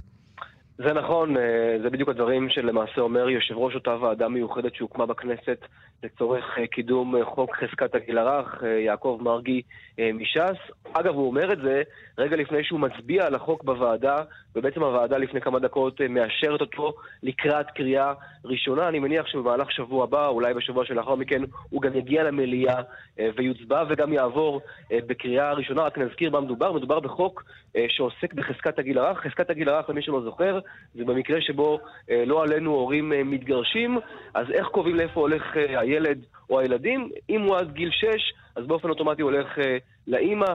אם הוא מעל גיל 6, אז בית המשפט בדרך כלל אה, מכריע בהתאם לנסיבות. החוק ביקש להוריד את חזקת הגיל הרך לגיל אה, שנתיים. בסוף הגיעו לאיזושהי הסכמה, איזושהי פשרה שלא ינקבו בגיל, אלא רק ינקבו במילה פעוט, ובהמשך המשיכו להתווכח. אבל לפני ההצבעה שאישרה את החוק לקראת קריאה ראשונה, אומר מרגי, חברים, זה לא רלוונטי, זה יעבור בקריאה ראשונה, ואחרי זה אנחנו נקבור את זה. אני לא אאפשר לחוק הזה לעבור בהמשך לקריאה שנייה ושלישית. למה? כי אין שום דרך לגשר על הפערים העצומים בתוך הקואליציה, בין המפלגות השונות, בין הח"כים השונים, שפשוט לא מסכימים על החוק הזה, מהמם. ובלי הסכמה אני לא יכול להעביר את החוק הזה, ולכן הוא למעשה, בפועל, הולך להיקבר. אז למה בעצם הוא מעביר אותו בקריאה ראשונה? מה, בשביל לעשות וי? שכולם ירגישו טוב? אז תראי, קודם כל, את אומרת את זה ככה בחצי אה, חיוך. אתה אומר, או- זה לפעמים זה מאוד חשוב כן, בחיים של קואליציה.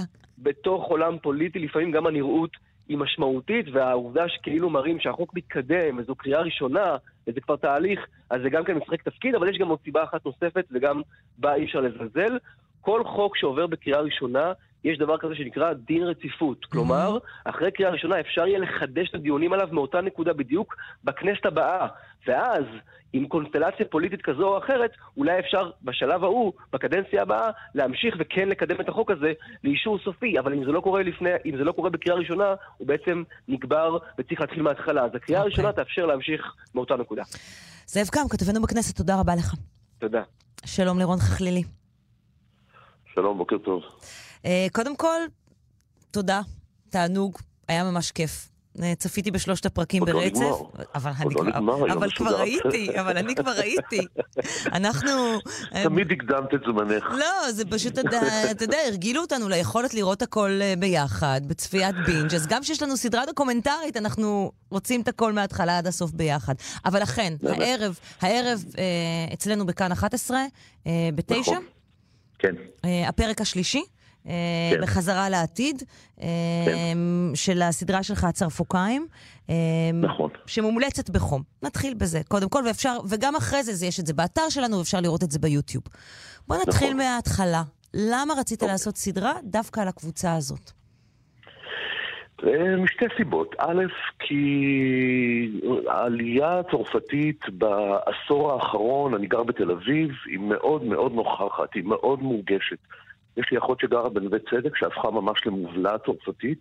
בכל פעם שאני אני גר ליד רחוב בורקרשו בתל אביב, כל פעם שאני עובר שם זה הפך לרחוב ממש, כל הרחובות שנשפכים אל הים הם ממש רחובות שהנוכחות הצרפתית מאוד ברורה בהם, החנויות התחלפו, הכתובות התחלפו, השלטים התחלפו, האווירה התחלפה, האופנה התחלפה, זה מאוד נוכח בחיים שלי. זו הסיבה הראשונה. והסיבה השנייה היא שבעצם זה קרה בשנה שעברה, הייתי עם, ה- עם הילדים שלי בחוף הים, ומצד שמאל אה, חגיגה קבוצה של צעירים צרפתים, כנראה נופשים, לא עולים. אה, חגיגה יום הולדת, ומימיני, משמאלי הייתה אה, קבוצה של תל אביבים ותיקים. ובאיזשהו שלב הצרפתים עלו על העצבים של הוותיקים, והם התחילו לצעוק עליהם, אה, לא מספיק שלקחתם לנו את הדירות, והעליתם את מחירי הדיור, אתם עכשיו לוקחים, משתלטים לנו גם על הים, ואחת מהם אמרה, טוב, מה אתם רוצים? צרפוקיים. בום. נפל האסימון. כי הצרפוקיים זה ביטוי שאני זוכר משנות ה-60. אוקיי. צרפוקיים הוא בעצם החלאה של צרפתי. ומרוקאי. עם צפון אפריקאי, לא, צפון אפריקאי באופן כללי. גם אני חשבתי בהתחלה שזה מרוקאי, אבל זה צפון אפריקאי. אה, באמת? לא ידעתי. אני גם חשבתי כן, שזה צרפתי ומרוקאי. לא, לא, לא, זה צרפתי וצפון אפריקאי. והביטוי הזה הוא בעצם ביטוי מקטין, מזלזל, מסמן, שאומר, מה אתה משחק אותה, צרפתי, כן, מפונפן, מפונפן, אירופאי." תרבותי. אתה צפון בדיוק, אפריקאי. בדיוק, אתה איזה שלוח מהאטלס. זה בעצם העניין, ופתאום הבנתי שהאנשים האלה, 40 אלף איש שהגיעו לכאן בעשור וחצי האחרונים, בעצם נכנסים לתוך הגדרה שכבר קיימת בתוך הישראליות. שהם אפילו לא מכירים אותה. המטרה שלה היא לשלול מהם את ההישגים שלהם. מהמם. להקטין אותם, לא, למזער אותם, והם ואגב, אני מניחה שהם אפילו לא מכירים את ההגדרה הזאת. הם לא, הם לא יודעים, הם ספרדים. בצרפת הם ספרדים, בצרפת הם יהודים, הם לא יודעים מה זה בכלל. וגם כשהם מגיעים לפה, את יודעת, זה לא החוויה האישית שלהם. בין היתר אני פוגש שם את אווה אילוז, את פרופסור אווה אילוז. כן. שגם היא עשתה עלייה בשנות ה-90 וזה וזה. את יודעת, נולדה במרוקו, חייתה בצרפת, ובראשית שנות ה-90 עלתה לישראל. ואני אומרת, תגידי, אחרי כל כך הרבה שנים, את מגדירה את עצמך כמזרחית? אומרת, לא, אין לי את הפריבילגיה, אין לי את הזכות להגדיר את עצמי כמזרחית. אני לא עברתי את הדיכוי הזה. אני יכולה להזדהות עם המזרחים, כמו שאני מזדהה עם קבוצות מוחלשות אחרות. אבל אני לא יכולה לקרוא לעצמי מזרחית. התשובה כל כך נגעה לי ללב, כן, כל כך... זאת הגדרה מאוד יפה ומאוד. נכונה. מהמם. כן, וגם עדינה, ולא, ולא מתלהמת, ו... ולא מבקשת, זה נורא יפה. לא מבקשת להשתלט על משהו שהיא לא חוותה בדיוק, אותו. בדיוק סולידריות. זה כמו שאני אומר שאני פמיניסט. אני לא אנהל את המאבק הפמיניסטי, אני אעמוד בשורה החמישית-שישית, ואני אגיד, כן, אני בעד. מהמם, כן. אז במובן הזה, עכשיו, כשהם נכנסים לתוך ההגדרה הזאת, הצרפתים האלה, פתאום את רואה כמה ישראל, את יודעת, את אומרת, מגיעה לפה עלייה אירופאית, משכילה, מצליחה כלכלית, באמת, השפיץ של העולם המערבי. והנה, הם מגיעים לפה, וישראל, במקום לחבק אותם, סוף סוף מגיעה לפה עלייה כזו, ולא עליית מצוקה מאתיופיה או מברית המועצות לשעבר וכולי. במקום לחבק אותם, הם מתחילים לחטט להם בגנטיקה ולמצוא איזה אבא, סבא מרוקאי או איזה אימא טוניסאית. וברגע שהם מוצאים את הגנטיקה הזאת, הם מיד מכניסים אותם אוטומטית אל תוך הסל המזרחי הזה, שכולנו יודעים מהו. ושוליות, ודתיות, ופריפריאליות, ואי השכלה, ואי הצלחה, וברבריות, ווולגריות, ואת יודעת, כל הדברים, את יודעת, זה קריוקי של ערסים ופרחות. אה, יש אה, ראיון אה, עם אחת המרואיינות בפרק הראשון, אה, שהבן שלה, זה, זה שבר אותי, זה פשוט שבר אותי.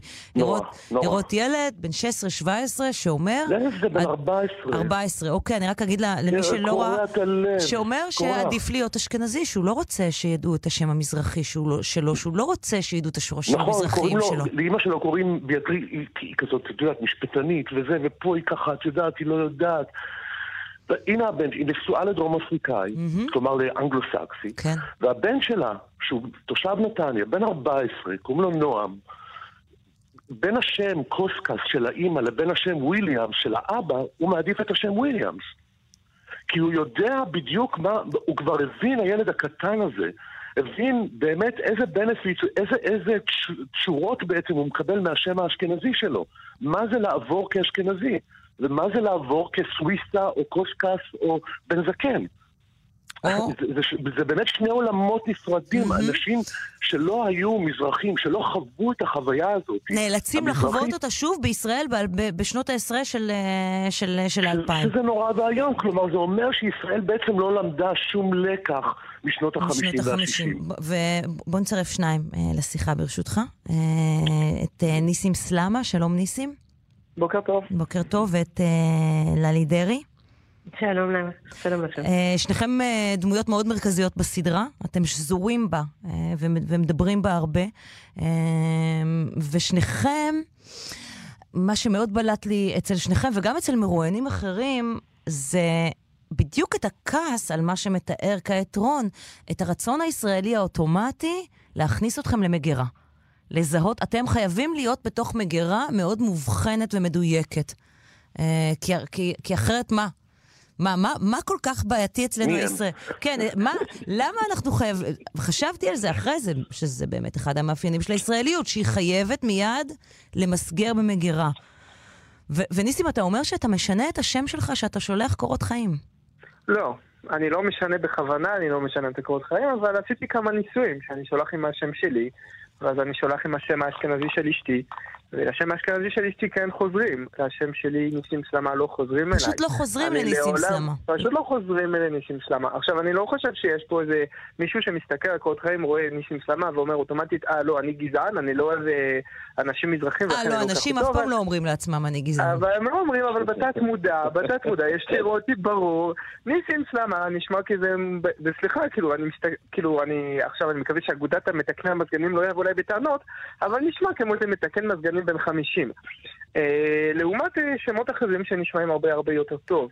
אה, ולשבור את הסטריאוטיפ, אני בוודאי, בוודאי שלא משנה את השם שלי, לא אשנה את השם שלי. כשהגעתי לארץ חשבתי על זה, מסיבות ציוניות, כי אני נורא נורא ציוני כזה, ורציתי שם עברי וכן הלאה. ברגע שהבנתי, ברגע שהבנתי שהשם שלי כאילו פוגע בי, אז בכוונה אני לא מוכן לשנות אותו, ואני אלחם איתו עד הסוף. כי אני לא מוכן לקבל את התכתיבים של החברה הישראלית. ואיזה חברה ישראלית פגשת פה? גם, תראה, בסופו של יום, אה, רוב האנשים כזו שלא בארץ... מקבלת אותו לעבודה. כן, גם וגם. זאת אומרת, בסופו של יום אנחנו מדברים על רוב האנשים בארץ הם אנשים טובים, ואני... הישראלים הם עם טוב, ואני אוהב אותם, ואני חושב שטוב. ויש פה ושם משהו כרבע אחוז מהאוכלוסייה אולי שלא מקבלת את העולים כמו שצריך, זה ראשון. ושתיים, גם החברה הטובים, יש להם את הסטריאוטיפים, ויש להם את הסיפור הזה של תבניות. אמרת בעצמך שסיפור ישראלי זה להכניס אנשים בתבניות. אנחנו מגיעים ואומרים, אנחנו מסרבים לתבניות האלו, ואולי אפילו נהווה מעין גשר, ללי אומרת את זה גם באחד הפרקים, אולי אפילו אנחנו נהווה מעין גשר כזה של החברה הישראלית, שמראה שאפשר להיות גם וגם, שאפשר להיות עם זהויות מורכבות. הישראלים קשה להם מאוד להבין את הזהויות המורכבות, קשה להבין מאוד שאני גם מערבי, הרי גדלתי בצרפת, וגם אני טוניסאי, ולא פחות, לא פחות ולא יותר טוניסאי מכל מזרחי פה. אה, ולכן אנחנו מגיעים, ואנחנו רוצים לשבור את, ה- את כל הסטריאוטיפים וכל התבניות האלו. ולא מוכן, אני אישית לפחות לא מוכן לקבל את התכתיבים האלו של אה, שמים אותי בתבניות. לא מוכן. ללי, את אומרת שם אה, בפרק הראשון אה, גם משפט אה, שאותי קצת, שאותי כיווץ, שאמרת שהימין אוהב, השמאל לא אוהב. זאת התחושה. את יכולה, אני את יכולה, כן, אני, ברור לי שזאת התחושה. מאיפה זה בא? תראי, אני, משיחות שלי, אני הייתי עיתונאית במשך אה, 15 שנה, ואני פגשתי המון נגיד, המון... אה, נגיד שאת עלית ב-1990 לארץ לב- לבד, היום אה, את אה, גרה בעלי, אה, בצפון נכון. בנימין. אה, היית כתבת פוליטית 15 שנה בעיתונות הצרפתית, ועכשיו את מנהלת תוכנית של קליטת עלייה בבתי ספר ישראלים של עולים מצרפת. כלומר, התחלת לעבוד בעצם עם העולים. נכון, אני החלטתי בדיוק להיות הגשר הזה. זה בדיוק אה, הגיע איזשהו שלב בחיים שאמרתי שיש לי את היכולת. אני הגעתי לפני 27 שנים, אני גם מאוד ישראלית וגם מאוד צרפתייה, אה, ואני יכולה להיות הגשר הזה בין, בין האוכלוסיות. אה, לגבי מה ששאלת, התחושה, אני עוד פעם, אני ממש מדגישה את זה, התחושה בין העולים מצרפת אה, היא שהשמאל הישראלי באיזשהו מקום יש לו נטייה לא לתעדף את, ה, את הפלסטינאים על פני האחים שלהם. לרצות את טובת הפלסטינים במקום לראות את, ה, את, את האח שלהם אה, במצוקה. זה לא נכון, אני משוכנעת במיליון אחוז שזה לא נכון עובדתית, Mm-hmm. אבל זאת התחושה. זאת תחושה שהשמאל הישראלי לא אוהב את הדת שלו, לא אוהב את הערכים שלו, את המסורת שלו. אה, וזה הדברים, אלה דברים, תראי, העולים מצרפת הם אחד פטריוטים מאוד, ציונים מאוד, ומאוד מחוברים למסורת. ומה לעשות, והשמאל הישראלי, אה, מספיק להסתכל על, ה, על מה שקורה בזמן האחרון אה, אה, בין ה, ב, במפלגות, אה, במפלגות עצמם, נותן תחושה שהוא מתנכר לשלושת הערכים האלה. מעניין אותי מה את חושבת על אבי גבאי, אם כך. אבי גבאי חמוד מאוד. אה, לא. לא, כי נראה שהוא מנסה. נראה- שהוא מנסה. לענות, נראה שהוא מנסה לענות בדיוק על מה שאת אה, מדברת עליו עכשיו. אבל תראי, מה הוא מקומם על עצמו, מה הוא קומם על עצמו. תראי את התגובות שהוא מקבל. מי שמסתכל מבחוץ רואה שזה פשוט, זה כאילו שהוא הכניס פסל בהיכל, שכאילו הדת החילונית נפגעה מאוד מבן אדם מהשמאל שהגיע ואמר כן, אני מסורתי, כן, אני שומר על הערכים, הערכים כן. היהודיים שלי החשובים לי. את יודעת מה, קרן? אני. יכול- אני יכול להוסיף משפט? בטח. תראי, אה, הימין נורא נורא זיהה את העלייה הצרפתית, את המסה הצרפתית הזאת, ושם עליו את היד. הוא פשוט עושה מאמצים כבירים, יש לו תא צרפתי ויש לו פעילויות בקרב הצרפתים, והוא הולך והוא הוא שולח שליחים לחו"ל, ורוב השליחים שמגיעים לשם הם מהבית היהודי ומהליכוד, כלומר מהמחנה הלאומי, מה שנקרא, בעוד שהשמאל... כל כך תבוסתני, לא, אפילו לא שם לב על הדבר הזה. אולי בגלל שהם מזרחים, אולי בגלל שהם אה, אה, אה, אה, אה, ציוניים מדי או מסורתיים מדי, אין לי מושג כן. למה. אני- בכל מקרה, השמאל. הפקיר את העלייה הזאת. כן, אני אוסיף אנקדוטה, אני לפני, כשהיו את הבחיר, בבחירות האחרונות אני ניהלתי, אה, הייתי עורכת של אתר חדשות בצרפתית, ועשינו ערב ככה הסברה לקראת הבחירות והזמנו את כל המפלגות לשלוח נציג, היה שם את בנט, והיה שם את אה, אלי ישי, והיה שם את, אה, אה, את מרגי מש"ס, היו את כל המפלגות הדתיות והימין. ניסינו להביא אה, אנשים ממרצ וממפלגת העבודה, הם פשוט לא הגיעו. פשוט לא הגיעו, מדהים. הם פשוט לא הגיעו, הם ויתרו מלכתחילה. כן, מדהים. אני רוצה ברשותך, אבל שתספרי לי קצת על העולים שאת פוגשת עכשיו.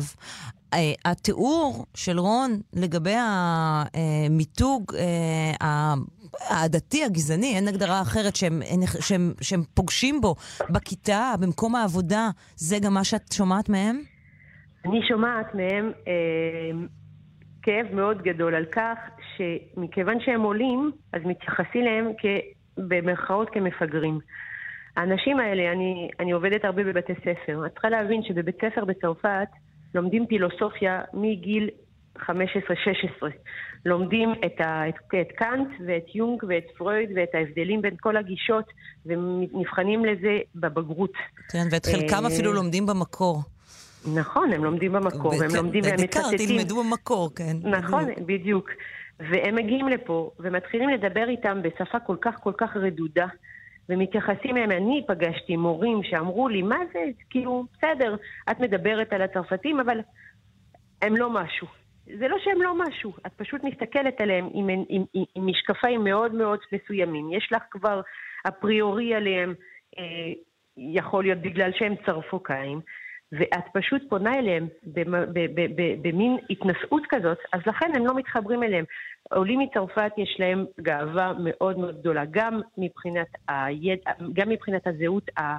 המערבית שלהם, מהמם. הידע, התרבות, וגם מבחינת ה- ה- ה- הזהות הספרדית שלהם. כן. זה בדיוק, על זה אנחנו, אוקיי. אה, אנ- אנחנו דיברנו בהתחלה.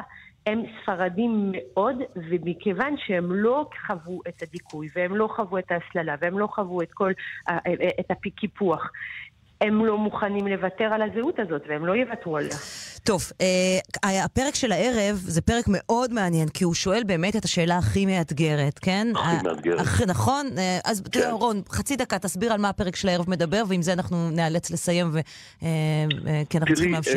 אה, בסוף, ב- בתחילה, ב- בתחילת ימי המדינה, סוף עידן הקולוניאליזם, תום מלחמת העולם השנייה, יהודי צפון אפריקה, אלג'יר, טוניסיה ו- אה, ומרוקו עוזבים את, ה- אה, עוזבים את המולדת.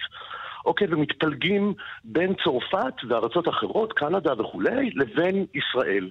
אחוזים ניכרים מהם הולכים לצרפת. והנה תוך דור או שניים, בגלל כל מיני תנאים סוציאליים שמקבלים, חינוך מעולה, כמו שללי אמרה, אה, אה, אי גזענות, אה, הכלה, קצת ייסורי מצפון בעקבות השואה ומשטר וישי, המיעוט היהודי הזה מגיע באמת לכל פסגה אפשרית ופורץ כמעט כל תקרת זכוכית שהייתה אי פעם למהגר בארץ מערבית כלשהי. באמת, את הולכת שם בשכונות ואת רואה שמות יהודיים מרוקאים שלנו נשמעים כמו אוקסימורון, פרופסור סוויסה. לי זה נשמע אוקסימורון כשאני ראיתי שלט כזה על דלת. זה, זה נשמע לי לא הגיוני בכלל. אני לא מכיר כאלה מישראל. והנה, אחים שלהם, אחיות שלהם, דודים שלהם, בשר מבשרם, אלה שגדלו באותה שכונה ונולדו מאותה רחם, מגיעים לפה, חולמים על ירושלים, אבל מגיעים לקריית גת וקריית מלאכי ודימונה ומגדל העמק, ומוסללים והופכים, ומופגרים, והופכים להיות באמת חוטבי העצים ושואבי המים של החברה הישראלית. ואני שואל, למה? מה בתוך, זו שאלה שאני מצטט עכשיו מלאלי, מה בתוך המערכת האינטגרטיבית הצרפתית אפשר להם להגיע לפסגה כל כך גבוהה, ומה בתוך המערכת האינטגרטיבית הישראלית בעצם הצמיח אותם לתחתית התהום? זו השאלה הגדולה. כן, וזה כאמור בפרק של הערב, תשע, אצלנו בכאן 11. אני מאוד מודה לשלושתכם, אה, זה היה מרתק. כן. תודה רבה. והסדרה תודה כאמור רבה. מצוינת ומומלצת אה, בחום ניסים, לה לירון. תודה רבה רבה לכם. תודה. רבה. מיד חוזרים עם קרן נויבך. בהרצה יש דברים בחיים שאי אפשר גם וגם. בצ'רטר יש מצב גם זול וגם מקום לרגליים. עם ילדים אפשר גם נחת וגם לישון בצהריים. בחיים לא. אז איך כשעושים ביטוח רכב בשירביט אפשר גם וגם? איך? עכשיו בשירביט, גם עד 30% הנחה בביטוח המקיף לרכב, וגם שירות מצוין. כוכבית 2003 שירביט כפוף לתנאי המבצע. התזמורת הקאמרית הישראלית בקונצרט חגיגות המאה ללאונרד ברנשטיין. באך, בטהובן, סיבליוס וברנשטיין בביצוע אריאל צוקרמן, אייל עין הבר ואלינה גורביץ'. שניים בחליל אחד, 24 ו-25 בינואר במוזיאון תל אביב. כרטיסים באתר ובטלפון 03-518845. הטלוויזיה לא עובדת? אנחנו נתקן מיד. מנסים למצוא רופא? ייצרו, הרופאה כבר בדרך. מחפשים טיול, הופעה, קונצרט, שקט נפשי, ביטחון אישי. כל זה הוא רק חלק ממה שאנו מעניקים לדיירים בדיור המוגן שלנו. כאן חיים ברקן, בואו לבקר בבית גיל פז, הדיור המוגן בכפר סבא. אני מאמין שתרצו להישאר. חפשו בגוגל בית גיל פז, או התקשרו 1-700-55-70-80. אז איך בשירביט אפשר גם וגם? אפשר, עכשיו בשירביט, גם עד 30% הנחה בביטוח המקיף לרכב, וגם שירות מצוין. כוכבית 2003 שירביט כפוף לתנאי המבצע. אם לא תדעו, איך תבחרו? האם הדג שלכם טרי? אמנון ישראלי מגיע למרכול 24 שעות אחרי שיצא מהבריכה, והוא טעים, בריא ומזין. אמנון מיבוא? לכו תדעו. יש אמנון ישראלי טרי, ויש כל השאר. עכשיו אתם יודעים. אז מה אתם בוחרים? רק אמנון ישראלי. טרי, מפוקח, בריא. הכוונה היא לדגים הנמצאים בפיקוח ארגון מגדלי הדגים. ילדים, אתם באים? לאן? לאלדן. יש! סוף שבוע משפחתי באלדן. מגוון כלי רכב משפחתיים מ-25,000 שקלים בלבד. 18 עד 19 בינואר. אל תחמיצו. לפרטים כוכבית 3003. אלדן, נותנים את הנשמה. כפוף לתנאי המבצע. חברים במועדון הצרכנות הוט? מבצע סוזוקי החל! מגוון דגמי סוזוקי בהנחות ובהטבות השמורות רק לכם! כפוף לתנאי המבצע המפורטים בפרסומי המועדון ובכוכבי 9955. מהרו, המבצע עד 15 בפברואר. מועדון הוט, הכוח שלכם לקנות גמלאים, חולמים לגור ברמת אביב? עכשיו אתם יכולים! משען רמת אביב במבצע פתיחת השנה. דירת שני חדרים תמורת דמי כניסה של 440 אלף שקלים בלבד. שמעתם נכון, 440 אלף שקלים בלבד דמי כניסה לדירת שני חדרים ברמת אביב. צלצלו עכשיו, כוכבית 6570. המבצע לזמן מוגבל וכפוף לתקנון. משען כוכבית 6570. רשת ב' 11.33 כאן אה, בסדר יום, אנחנו ממשיכים לקרוא בתנ"ך עם 929, היום יש לנו שתי אורחות, מה זה מוצלחות במיוחד, שלום ליהודית רותם הסופרת. שלום. ושלום לאלישבע מזיה, מנכ"לית תיאטרון החאן. שלום, בוקר טוב. בוקר טוב, שמחה מאוד לארח את שתיכן. יהודית, נתחיל איתך. אה, אנחנו במגילת רות. יהודית תהיה במגילת רות, ואלישבע תהיה באיכה. יהיה לנו היום אה, אושר. אז אה, שמי הטוב מונח על בלימה. זה כותרת אה, הטקסט שלך מהשבוע. ספרי לנו. אמ, אני כותבת מדי פעם אה, ל-929, והפעם הם ביקשו שאני אכתוב על כל המגילה. וכשהגעתי לפרק ג' אז הייתה לי בעיה, כי הסיפור הגדול, זה בעצם ליבת המגילה. זה, זאת הדרך שרות עושה עד הגורן, ושוכבת למרגלותיו של, אה, של בועז, וכל הסיפור הזה הוא גורם למפרשים ולחוקרים אה, להתכתש ולהתווכח ביניהם אם היה או לא היה. ורות באמת, כשהיא הולכת לגורן, אז היא יודעת שהשם הטוב שלה, אם, אם היא תיתפס, אם היא תיראה, אם אה, מישהו יראה אותה, השם הטוב שלה, אה, שהוא כל כך שברירי, כי היא מואביה וזרה ו... וכלה ואלמנה, ואין לה בעל שיגאל אותה ושיתמוך בה ושיגן עליה. אז היא הולכת למפגש הזה ברגשות אה, מאוד אה, מפוחדים ומעורבים. והשאלה הגדולה שם, ששואלים כל המפרשים וכל החוקרים, אם היה, אם היה מפגש ביניהם, מפגש אינטימי, או לא היה. ואני החלטתי שלא לא אכתוב את זה שוב, כמו שכתבתי את שני הפרקים הראשונים של המגילה. כלומר, לא אכתוב את זה בצורה עיונית, גם אם תמיד כשאני כותבת בצורה עיונית, אני תמיד גם אה, אישית ורגשית. Mm-hmm. החלטתי שאני פשוט כותבת את עצמי כרות. אני רות, אני הולכת... נתת לה קול. נתתי לה קול, וכשאני הולכת לגורן, ואני אגלה את מגר... מרגלותיו, ואני ארעד כל הדרך, ואז אם אני אלך איתה, אני אדע מה קרה שם באמת. ומה, מה מצאת? מה קרה באמת? כן, מה קרה? א', תקראו קודם כל, כן, תקראו. כן, אבל, לא, אבל זה, מה... זאת מגילה כל כך יפהפייה, שבאמת כדאי לקרוא. אה, מה קרה? לדעתי... אני רוצה לקרוא משפט. כן.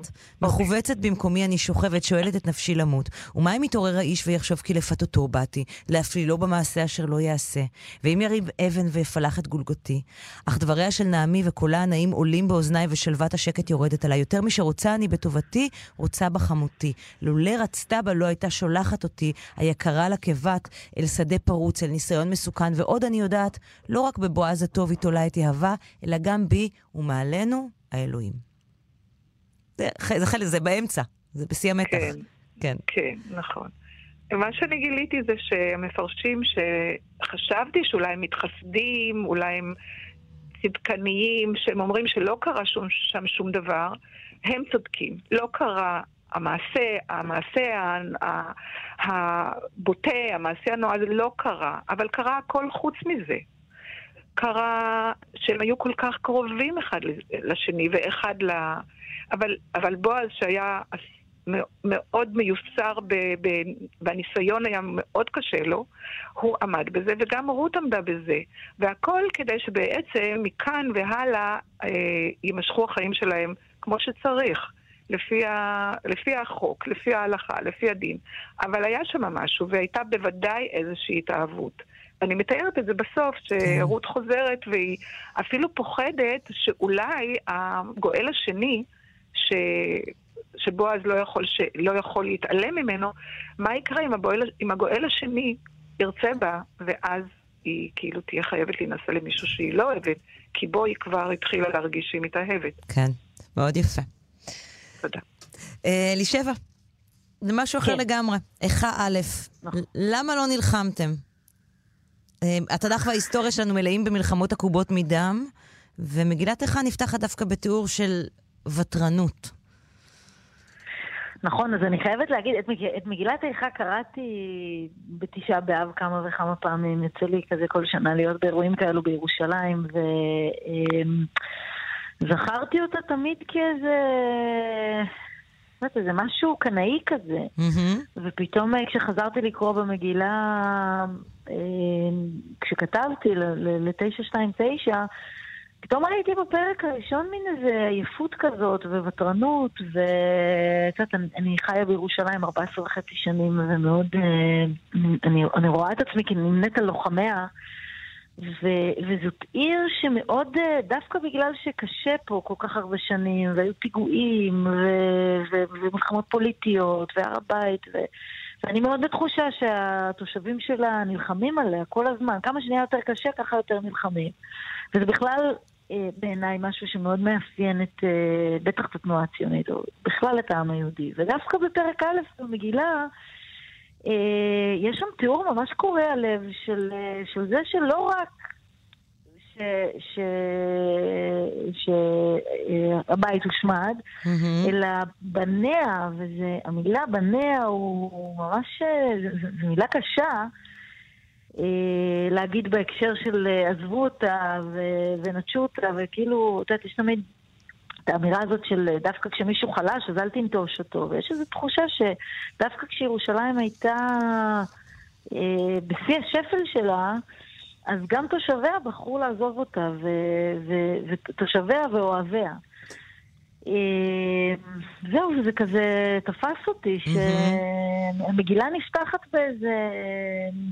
באיזה ייאוש. בייאוש. לא רק בתיאור של, כן. לא רק בתיאור של חורבן, אלא בייאוש והייאוש מביא... תהומי. כן, כן. טוב, אה, אני מאוד מודה לשתיכן. היה מאוד מעניין לדבר איתכם. אלישבע מזיה ויהודית רותם, תודה רבה לכם. תודה לך. ושלום לג'וני שואלי. אהלן, שלום. ושלום לרוני ורטהיימר. אהלן, אהלן. אה, טוב לראות אותך. תודה. מה שלומך? יופי, מצוין. האלבום כבר יצא במאי 2017, והתק- נכון. והתקבל מאוד באהבה. האלבום אדמה רועדת. אדמה נכון. רועדת. אה, קראתי ביקורות מאוד אה, מאוד מפרגנות. תודה. חיכו לך, רצו שתחזור. כן, רצו שאני אחזור, ובסדר, פעם בכמה שנים, אני... לוקח הרבה זמן. איך זה עובד? מה? פעם בכמה שנים, או שאתה עובד כל הזמן ו... וזה יוצא לאט, או פעם בכמה שנים אתה אומר לעצמך, אוקיי, בוא נאסוף את הכל עכשיו ונעשה מזה... לא, ממש לא. אה, אני עובד על אלבום. אני לא אוסף דברים לרוב, אולי אלבום הבא אני כן אאסוף דברים, כי אני רוצה אוקיי. כאילו, כלומר אני רוצה אולי לשנות איזה משהו, אבל בעצם אה, האלבום הזה, גם האלבום הקודם, זה היה כאילו, אני עובד על אלבום, אני לרוב אוסף חומרים, ושמתייחסים לאלבום ספציפית, לרוב גם מבחינת הטקסט והשירים, מן הסתם זה נהיה בסוף אותו, אותו, אותו כיוון הכל, זה תמיד איכשהו, בגלל שזה מרוכז, לרוב זו אותה הרגשה שנמשכת לאורך השירים. וזה לוקח קצת זמן, בסוף מוציאים אלבום, כאילו. כמו שעבדו פעם, רק שפעם אה, עבדו בקצב הרבה יותר מהיר. רק שפעם עבדו, והיום מסתלבטים. אה, היום יותר עובדים אינדיבידואלית, מול המחשב, אתה עם עצמך, עם ה... כן, יש שם נגנים, נגנים מנגנים באלבום, זה לא אני לבד במחשב, אה, אפילו שזה לא רע בכלל. יש נגנים, אבל כן, זה שונה טיפה, כי... הסיבה העיקרית שבאנו לכאן היום זה לא אלבום שלי, אלא שחברי ללהקה, ההיסטוריה שלך, ברעש, כן. אמיר קרטס הלך לעולמו לפני שבועיים, ו... זה בעצם החזיר אותנו נורא נורא לסיפור של להקה, לקטע שארבעה חברים וסאונדמן וטכנאי כאילו יושבים באולפן ומקליטים, לעומת באמת מה שקורה היום, ו... אה, זה שונה. והמוות של אמיר אה, גם אה, מחזיר אותך לשירים, נכון? ודאי, כן. דבר שאנחנו, כרעש, אנחנו, רשום כאילו בוויקופדיה שכאילו התפרקנו באיזה שנה, זה אף פעם לא, זה לא נכון. נשארתם משפחה, אפשר להגיד. לא התפרקנו אף פעם, פשוט הפסקנו לעבוד, חזרנו לעבוד, פתאום הופענו איזה... יום אחד הופענו באיזה... אה, וחזרנו חזרה לשתוק, אה, ככה שזה לא בדיוק שהתפרקנו, להקה שהתפרקה ואף אחד לא מדבר עם אף אחד. יש לנו חברים מאוד מאוד טובים ארבעתנו. טוב, אז אני... אני הזמן אני- קצר. כן, בדיוק, אני רוצה שנשמע שיר ראשון. אז אני, אה, ברשותך, אני לא אתרכז באלבום החדש שלי, כי אמרתי, אני רוצה יותר לנגן שירים של אמיר קרטס, אז נגן שיר מתוך אלבום שנקרא תמימות, אלבום השני של רעש. אני מקווה שאני אנגן אותו כמו שצריך, כי אמיר הזמר, ולצערנו הרב, הוא לא איתנו. זה שיר שהוא כתב. שיר שהוא כתב. מחר אני הולך לקבור את התמימות שלי, הולך לקבור אותה עמוק באדמה, שתהיה לי אפשרות לראות עולם גדול נורא, הרבה הרבה פחות, פחות נפלא. ואת תביטי בי במבט פוזל. תגידי, מה קרה לך? אתה אבל. ואני אבטל הכל בתנועה עם היד. אתיישב ואתקשר שוב למשרד. מחר אני הולך לקבור את התמימות שלי. הולך לקבור אותה עמוק באדמה. שלא תפריע יותר לא לי ולא לה, ושלא יהיו לכם רגשות אשמה. ואת תביטי בי במבט חודר. תגיד לי, מה קרה לך? אתה אחר. ואני אבטל את הכל בתנועה עם היד. את יושבת כשר שוב למשרד. מחר אני הולך לקבור את התמימות שלי.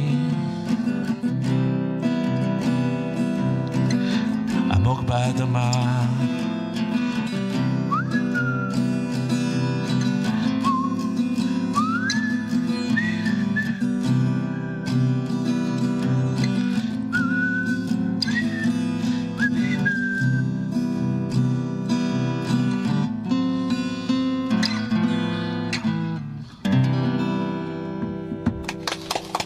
איזה יופי. תודה. אמ, וגם אתם אה, מוציאים את חלום בלהות. נכון, חלום בלהות זה בעצם סנונית ראשונה מתוך אלבום שהקלטנו בשנת 95. אנחנו כרעש, כשנוד... לפני חצי שנה חזרנו חזרה לעבוד. בעצם ארבעת, ארבעתנו, עודד פרח, אמיר קרטס ז"ל, אה, רע מוכיח ואני. ה- הגרעין המייסד, הראשוני. הראשוני, הלהקה המקורית, ואמרנו בוא נחזור חזרה לנגן. ועשינו שתי חזרות. בחזרה השנייה, אה, אמיר כזה אמר שהוא לא מרגיש טוב וכאלה דברים. ואמרתי לו, אמיר, מה קורה? הוא אמר לי, עזוב, עזוב, עזוב, עזוב. אמיר, מה קורה? ואז הוא אומר לי, שמע, תתפלל עליי. והתפללתי עליו. זה היה לפני חצי שנה. אה? זה היה לפני חצי שנה, ולצערנו הרב, לפני שבועיים הוא... המחלה, הסרטן... אה, אה, ניצח, ניצח אותו לצערנו, וחשבנו כל הזמן שאולי נחזור, שכן נוכל לעשות דברים, וכן נוכל, והוא אמר, אוקיי, אני טיפה אתאושש ולעשות פעם חזרות, ואני אמרתי לו, אז בוא נגן, אתה תשב על כיסא, אבל זה, זה לא קרה. והתחלנו בעצם לעבוד בעצם, אה, מה שקרה זה שהחלטנו לשלוף חומרים שלנו ששכבו במגירות. אה, הקלטות גנוזות, מה שנקרא. נכון.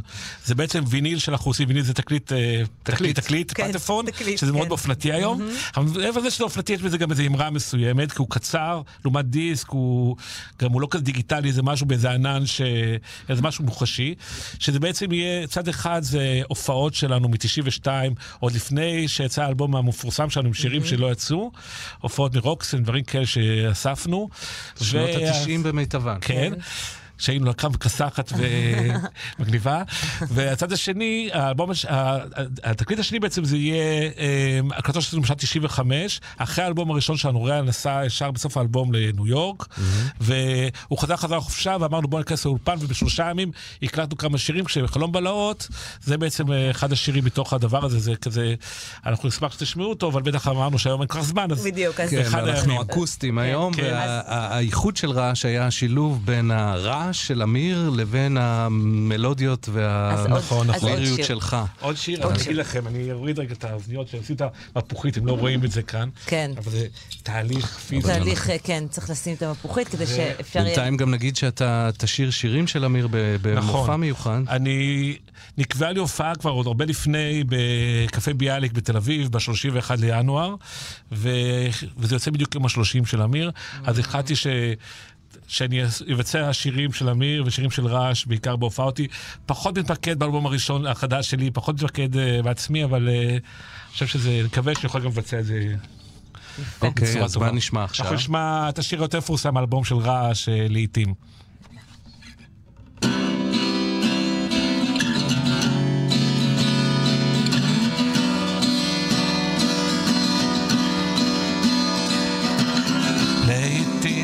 את לא קולטת שאני איתך ואין אחרת. וכל יום שעובר אני אוהב אותך יותר. מסתגר בחדרי חדרים שלא יראו בי אבן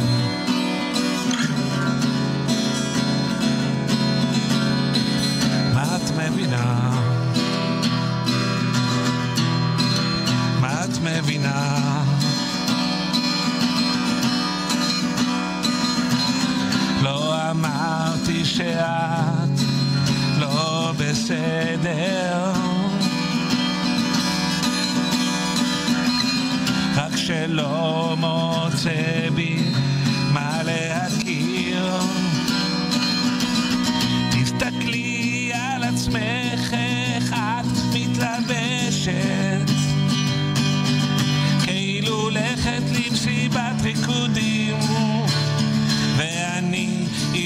רוחות הסתיו בשלכת. עץ עירום כביום היוולדי לעתים את לא קולטת שרק אותך אני רוצה.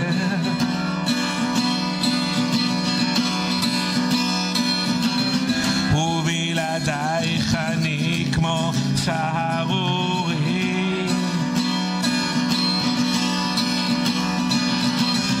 מתהלך בדרכים לא מביט לצדדים כי אין אחרת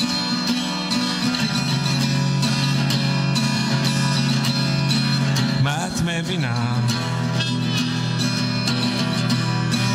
מה את מבינה?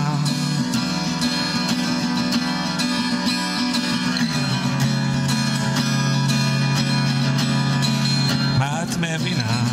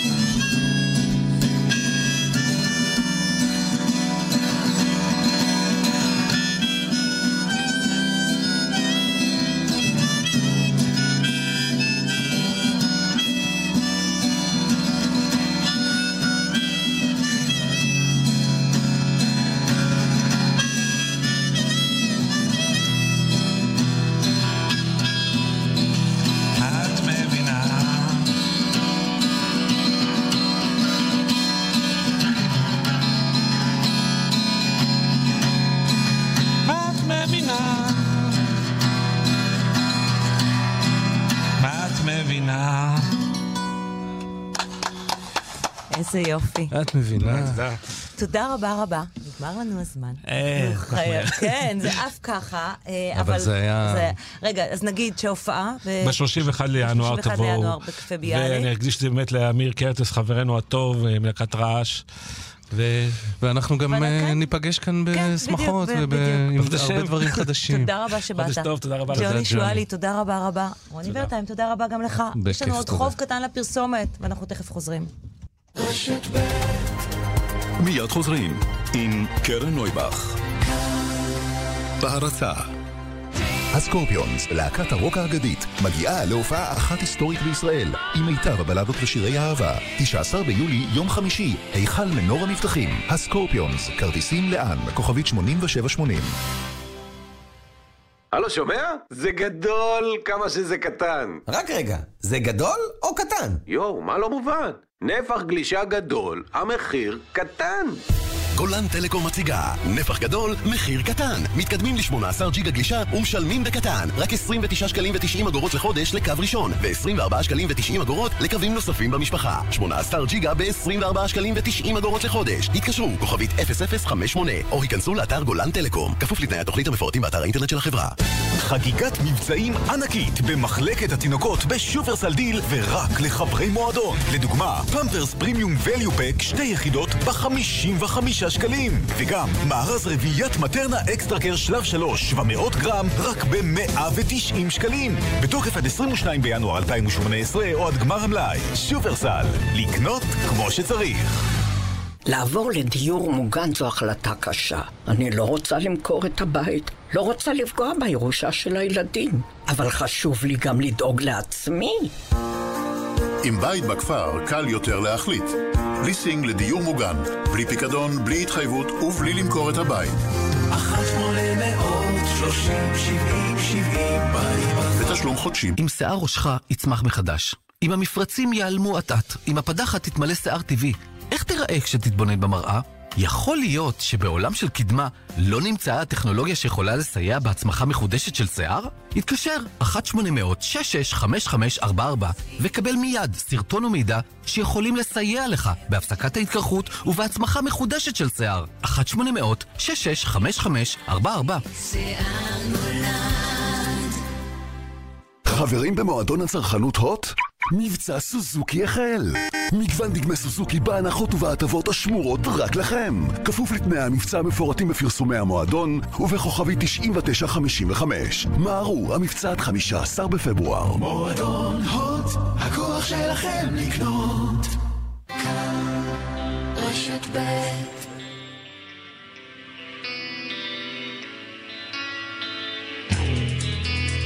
סיימנו. אה, נגיד תודה לעורכת עדי מרקוביץ' של ההפקה דנה אסרף ודנית שוקרון ידידיה ואלה יגנה, עורכת הדיגיטל היא נועה אקסינר, על הביצוע הטכני יבגני לזרוביץ'. תודה רבה לכם מאזינים יקרים שהייתם איתנו כאן בשעתיים של סדר יום. אנחנו נחזור ביום ראשון באותה השעה, עשר בבוקר. שיהיה לכם המשך יום מצוין, תשמרו על עצמכם להתראות.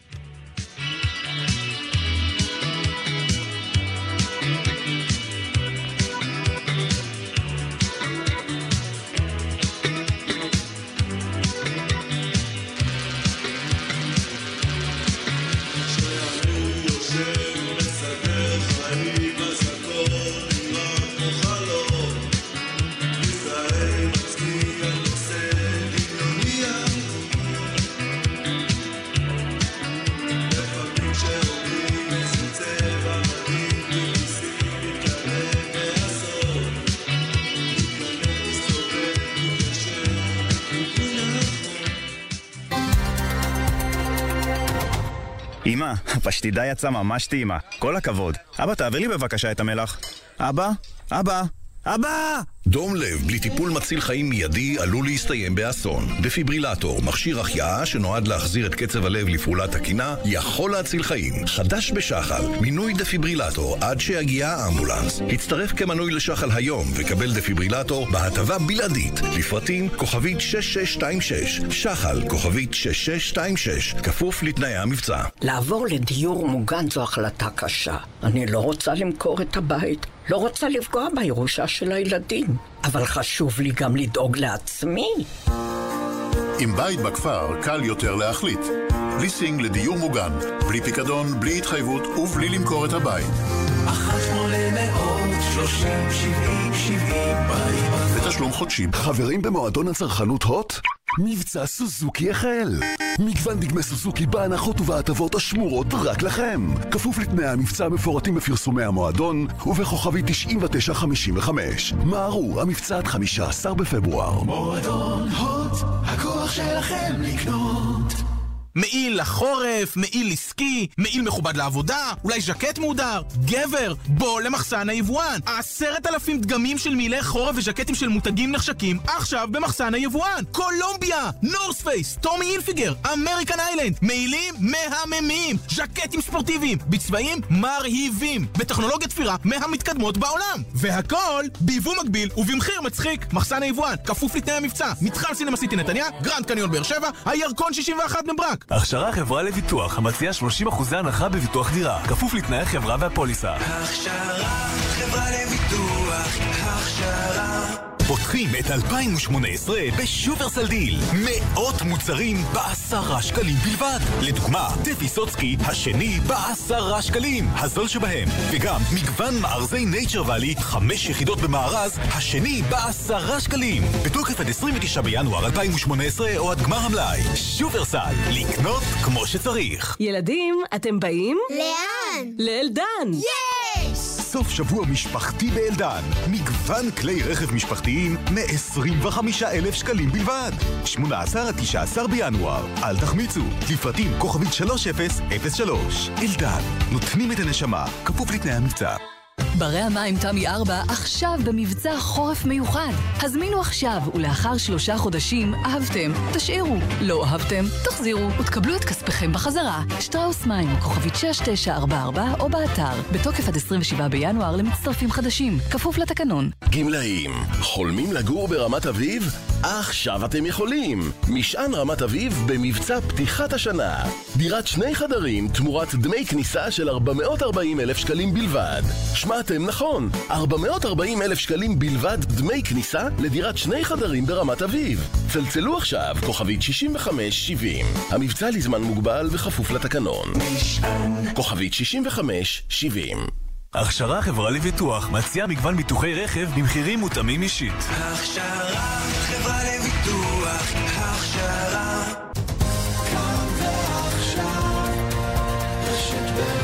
תמר אלמוג, כאן אחרי החדשות. בהרצה